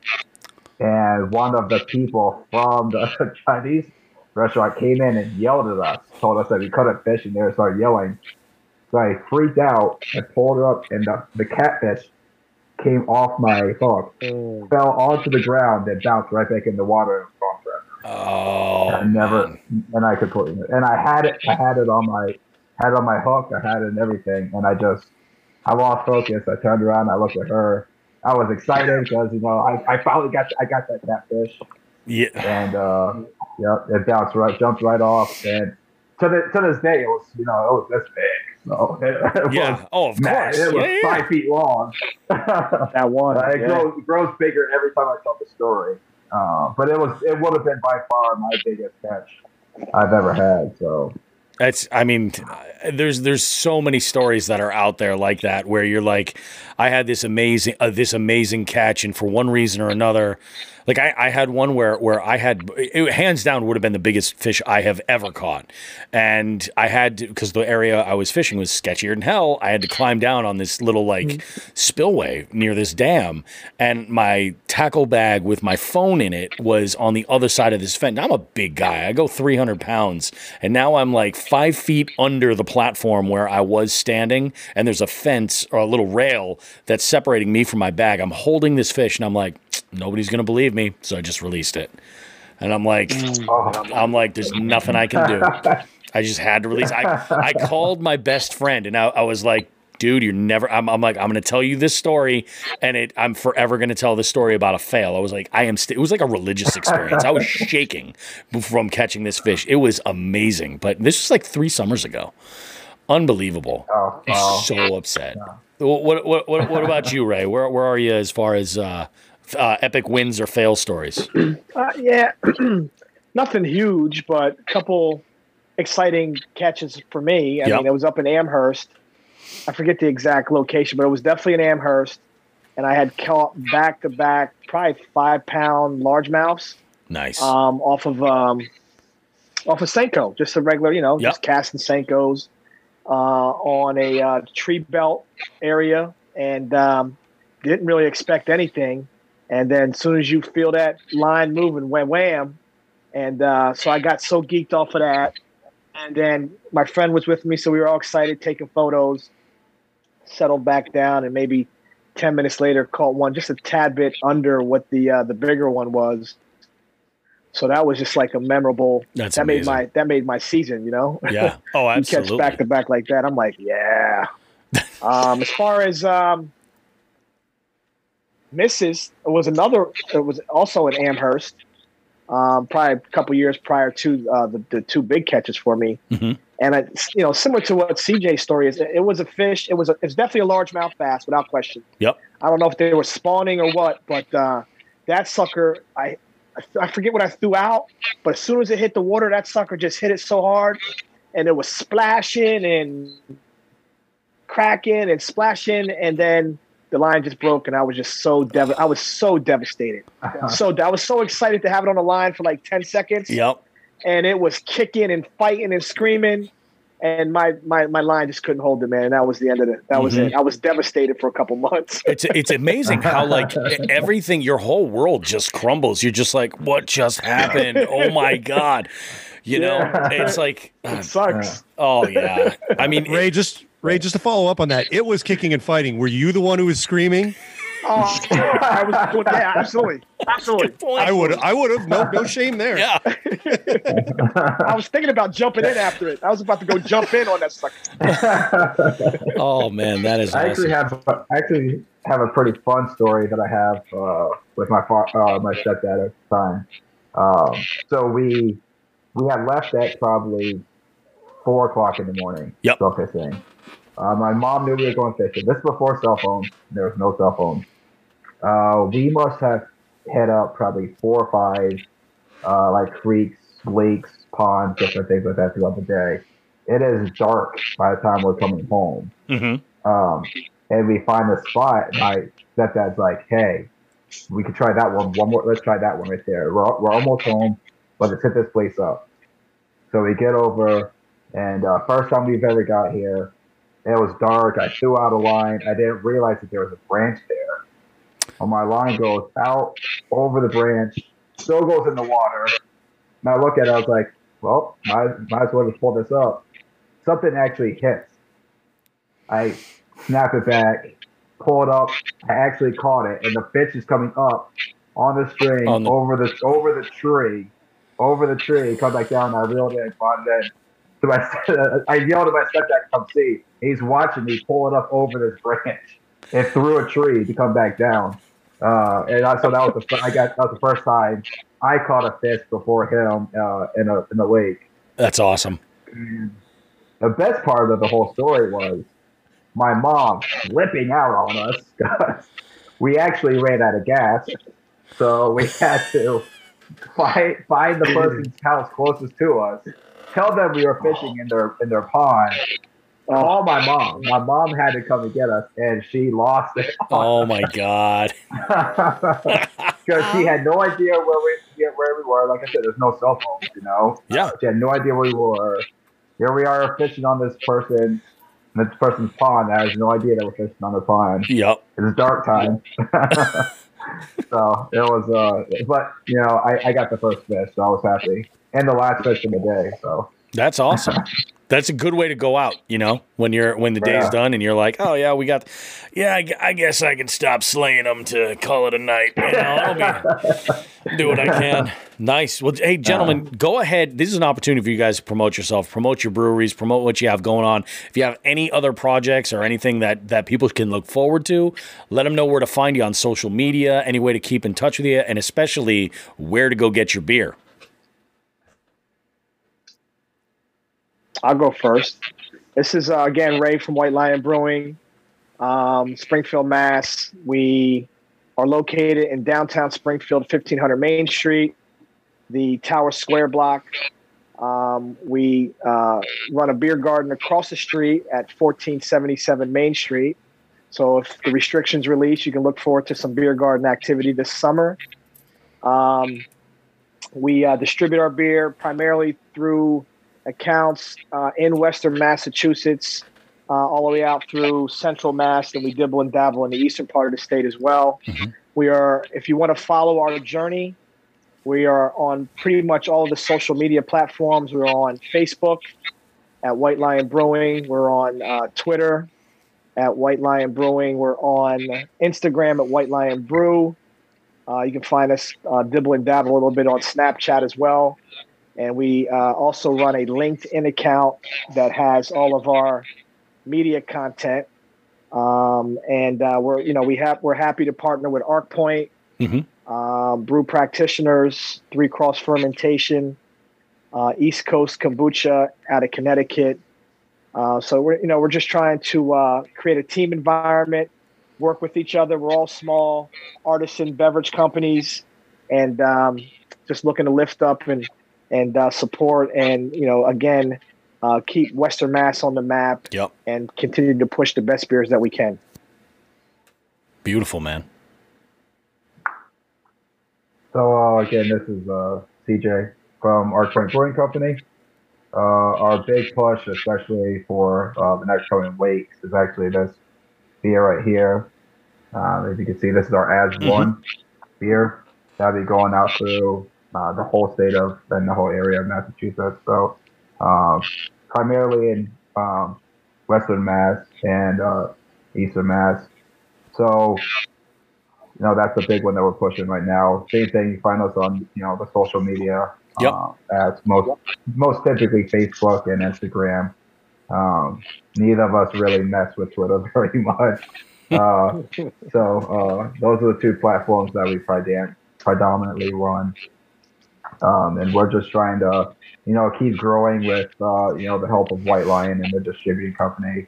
Uh, continue to get back when we can, uh, even for as small as we are and for what we do. Like it's, it's super important for us to be able to get back Yeah. and to do different projects like the project that we just completed uh, with the other breweries. So um, that you know that's kind of who we are. That's what we do. That's what we've done day one when we ran our Kickstarter. We had a, a kind of a, a donation, a give back uh, to DV Farm. So uh, if it's something we could do, we'll always try to do that. Um, so whenever you can, just go out and grab some some Arc Point. Absolutely. End a good fishing trip with an ArcPoint or, or, or a White Lion. Get out there and you know that's the that's the best. Uh, any whatever you you, got to make it count when you end a fishing trip. That's what I that's what I say. Yeah. And it's funny because like Yeah, I, yeah. I'm I, I I love beer. I really do love beer. But you know, calorically, I try to watch it. But I'll tell you what, when I do have beer, I make it count. You know, and I mm. I, I want to have something that's that's I want to drink local, and I want to drink something that somebody who I could you know bump into at you know one of the establishments that I frequent regularly, and you know and know that like some real care went into this. So you guys make great products, both of you. I mean, they're they're awesome. I've, I've, I've sampled many, Pro- pro- probably too many actually. But uh, you know, I, I appreciate what you guys are doing out there. Thanks so much for coming on the show. Uh, this is really, really great, guys. Check out ArcPoint Brewing. Check out, I mean, check out White Lion. Get get out there and, and try these beers. If you're if you're local and you've got access to them, and you're in Massachusetts, and you know, definitely give give them a shot. And uh, you know, follow them on on their socials as well. Keep in touch with what's going on at the beer community. Sean, you look like you want to jump in here. I, I do. I just want to. I just want to wrap this up with a nice little bow. So, um, obviously, having worked over the past, I mean, well, how long has it been, CJ? I think we started working together in like 2010. Yeah, Around there? yeah, Yeah, so- So, working with CJ and Chris since 2010 and up to about uh, I think 2017 or so. I think that's when I kind of my career took a different turn. Um, you know, with this whole the way that Jigs and Bigs and and we've been keeping in touch with with uh, with local you know companies. I mean, really, the whole spectrum. I mean, Yeah. if you're local, we're starting to we're at we're at this level where you know we can all help each other out, get each other exposure, and you know, Jigs and Bigs has kind of taken off in a, in a great direction since the pandemic started and since its inception in this man's mind right here. But the one thing that Bobby's like strength is is events, and we haven't been able to do that. Yeah. And Mhm. down the road, when things start getting a little normal, I think you can expect to hear from us Oh, saying, yeah. "Hey, we have something going on.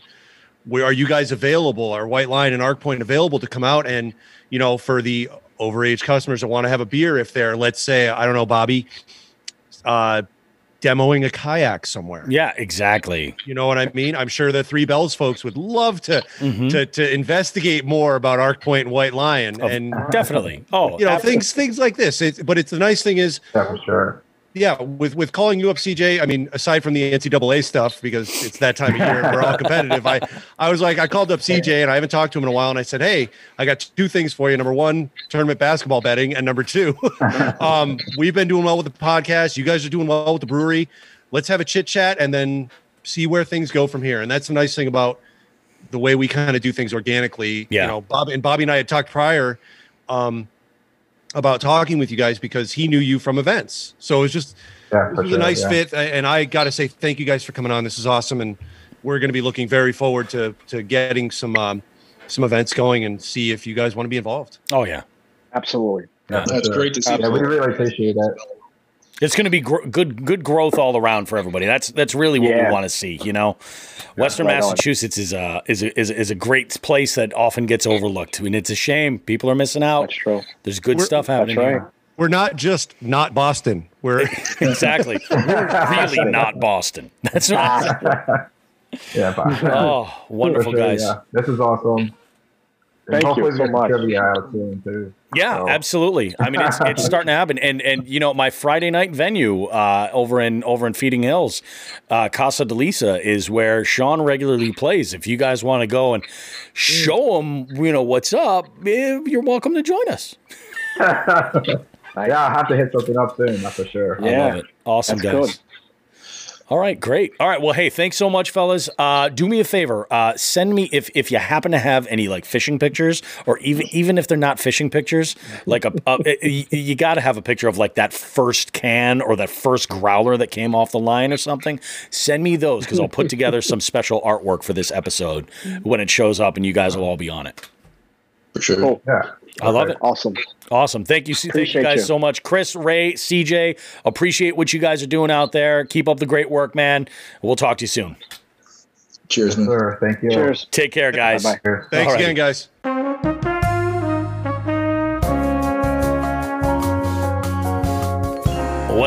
Right, guys, that about does it for this week's show.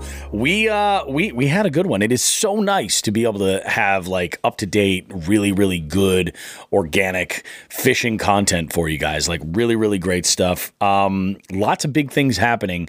We are currently working on uh, getting together with other tournament clubs uh, for you know updates on things that are, are going around on, their area. We'll have uh, information about all types of different uh, competitive fishing events for you as we get a little bit further.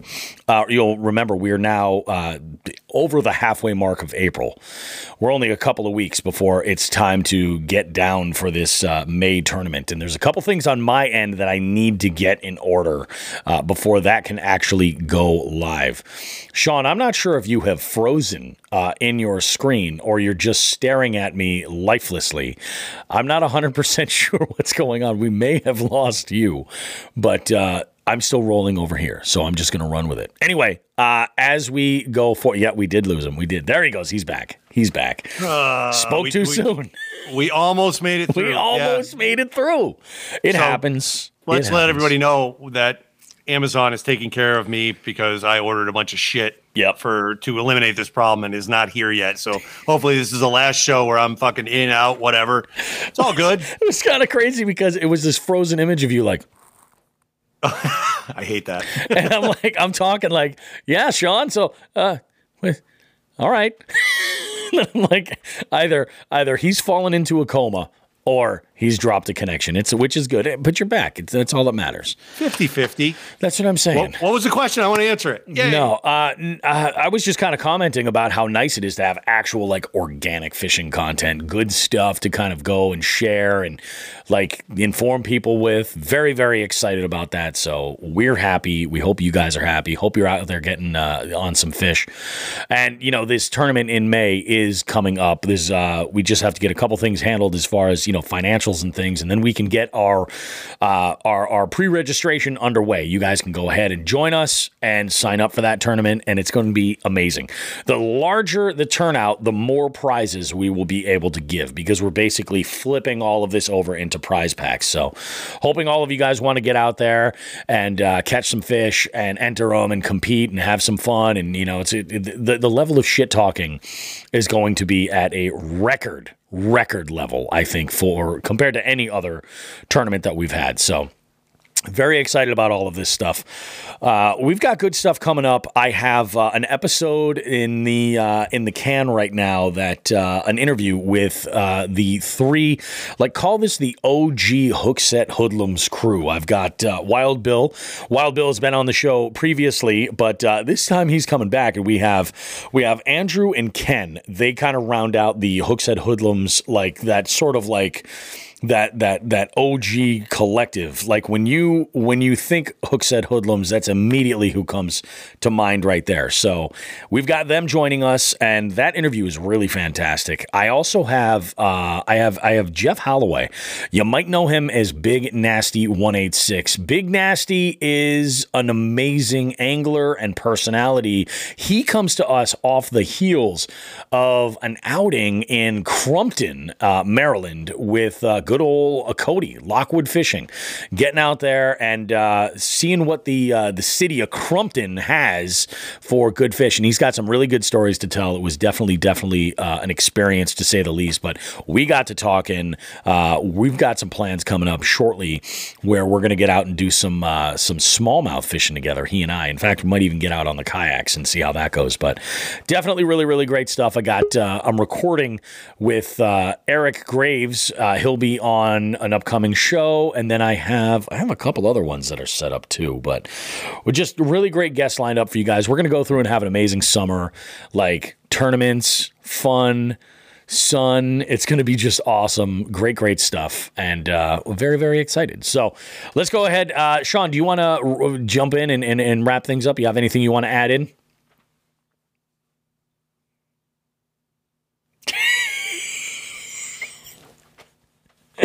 Uh, see, he jumped in, reconnected, and then froze immediately. I got, I got take a picture of this. Hopefully, it doesn't. Yeah, there we go. There we go. All right, that's got to go on the old Instagram.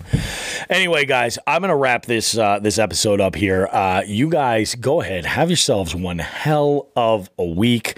We will see you guys uh, in seven days with another episode of Jigs and Bigs. And uh, shit show is coming soon. You're not gonna want to miss that. As always, guys, follow us over at uh, our Instagram uh, at Jigs and Bigs. Just check us out over there. We got lots of followers over there. We're really active and put some good stuff together. We've got a Facebook page and if you have any friends you want to turn them onto the podcast, send them over to jigsandbigs.com. Jigsandbigs.com is sort of like ground zero for all your Jigs and Bigs stuff. And we have a new store that's about to get launched with some new merch as well, inc- including performance gear. That's that's a big one. So that's coming soon. Really looking forward to it. Sean, do you have anything you'd like to chime in with before we wrap up? I don't know what I missed. I missed the whole outro. I'm sorry. It's all good. the internet. No Fuck worries. my Wi-Fi. Yeah. Uh no. Uh get out there and fish. It's uh it's time all over the state to fish. Fish, fish, fish, fish. Tell us about it. Yep. Reach out. We want to hear your fishing stuff. Yeah, Thank actually, you guys. It's been awesome. You know what? You make a really good point, Sean. Last week I posted a video. I was just super excited that we had some really, really good fishing content coming in, and I told everybody I, I put a, up a, a, a story, and I basically said DM us your fish picks. and you guys delivered. You sent a bunch of good stuff. So I did a real quick video and posted that, um, and did a couple, uh, really all over Instagram, reels, story, post, you name it, all kinds of good stuff. So we're gonna do more of that stuff. So if you've got some fish that you're getting on that you're really, really proud of and you want to kind of share that with us, DM it to us, send it over to us, reach out and get in touch, and uh, and we'll feature your catches as well. So everybody, get out there, you know, get on them, find them, and catch them. Everybody, take good care of yourself. We'll see you in seven days. Tight live.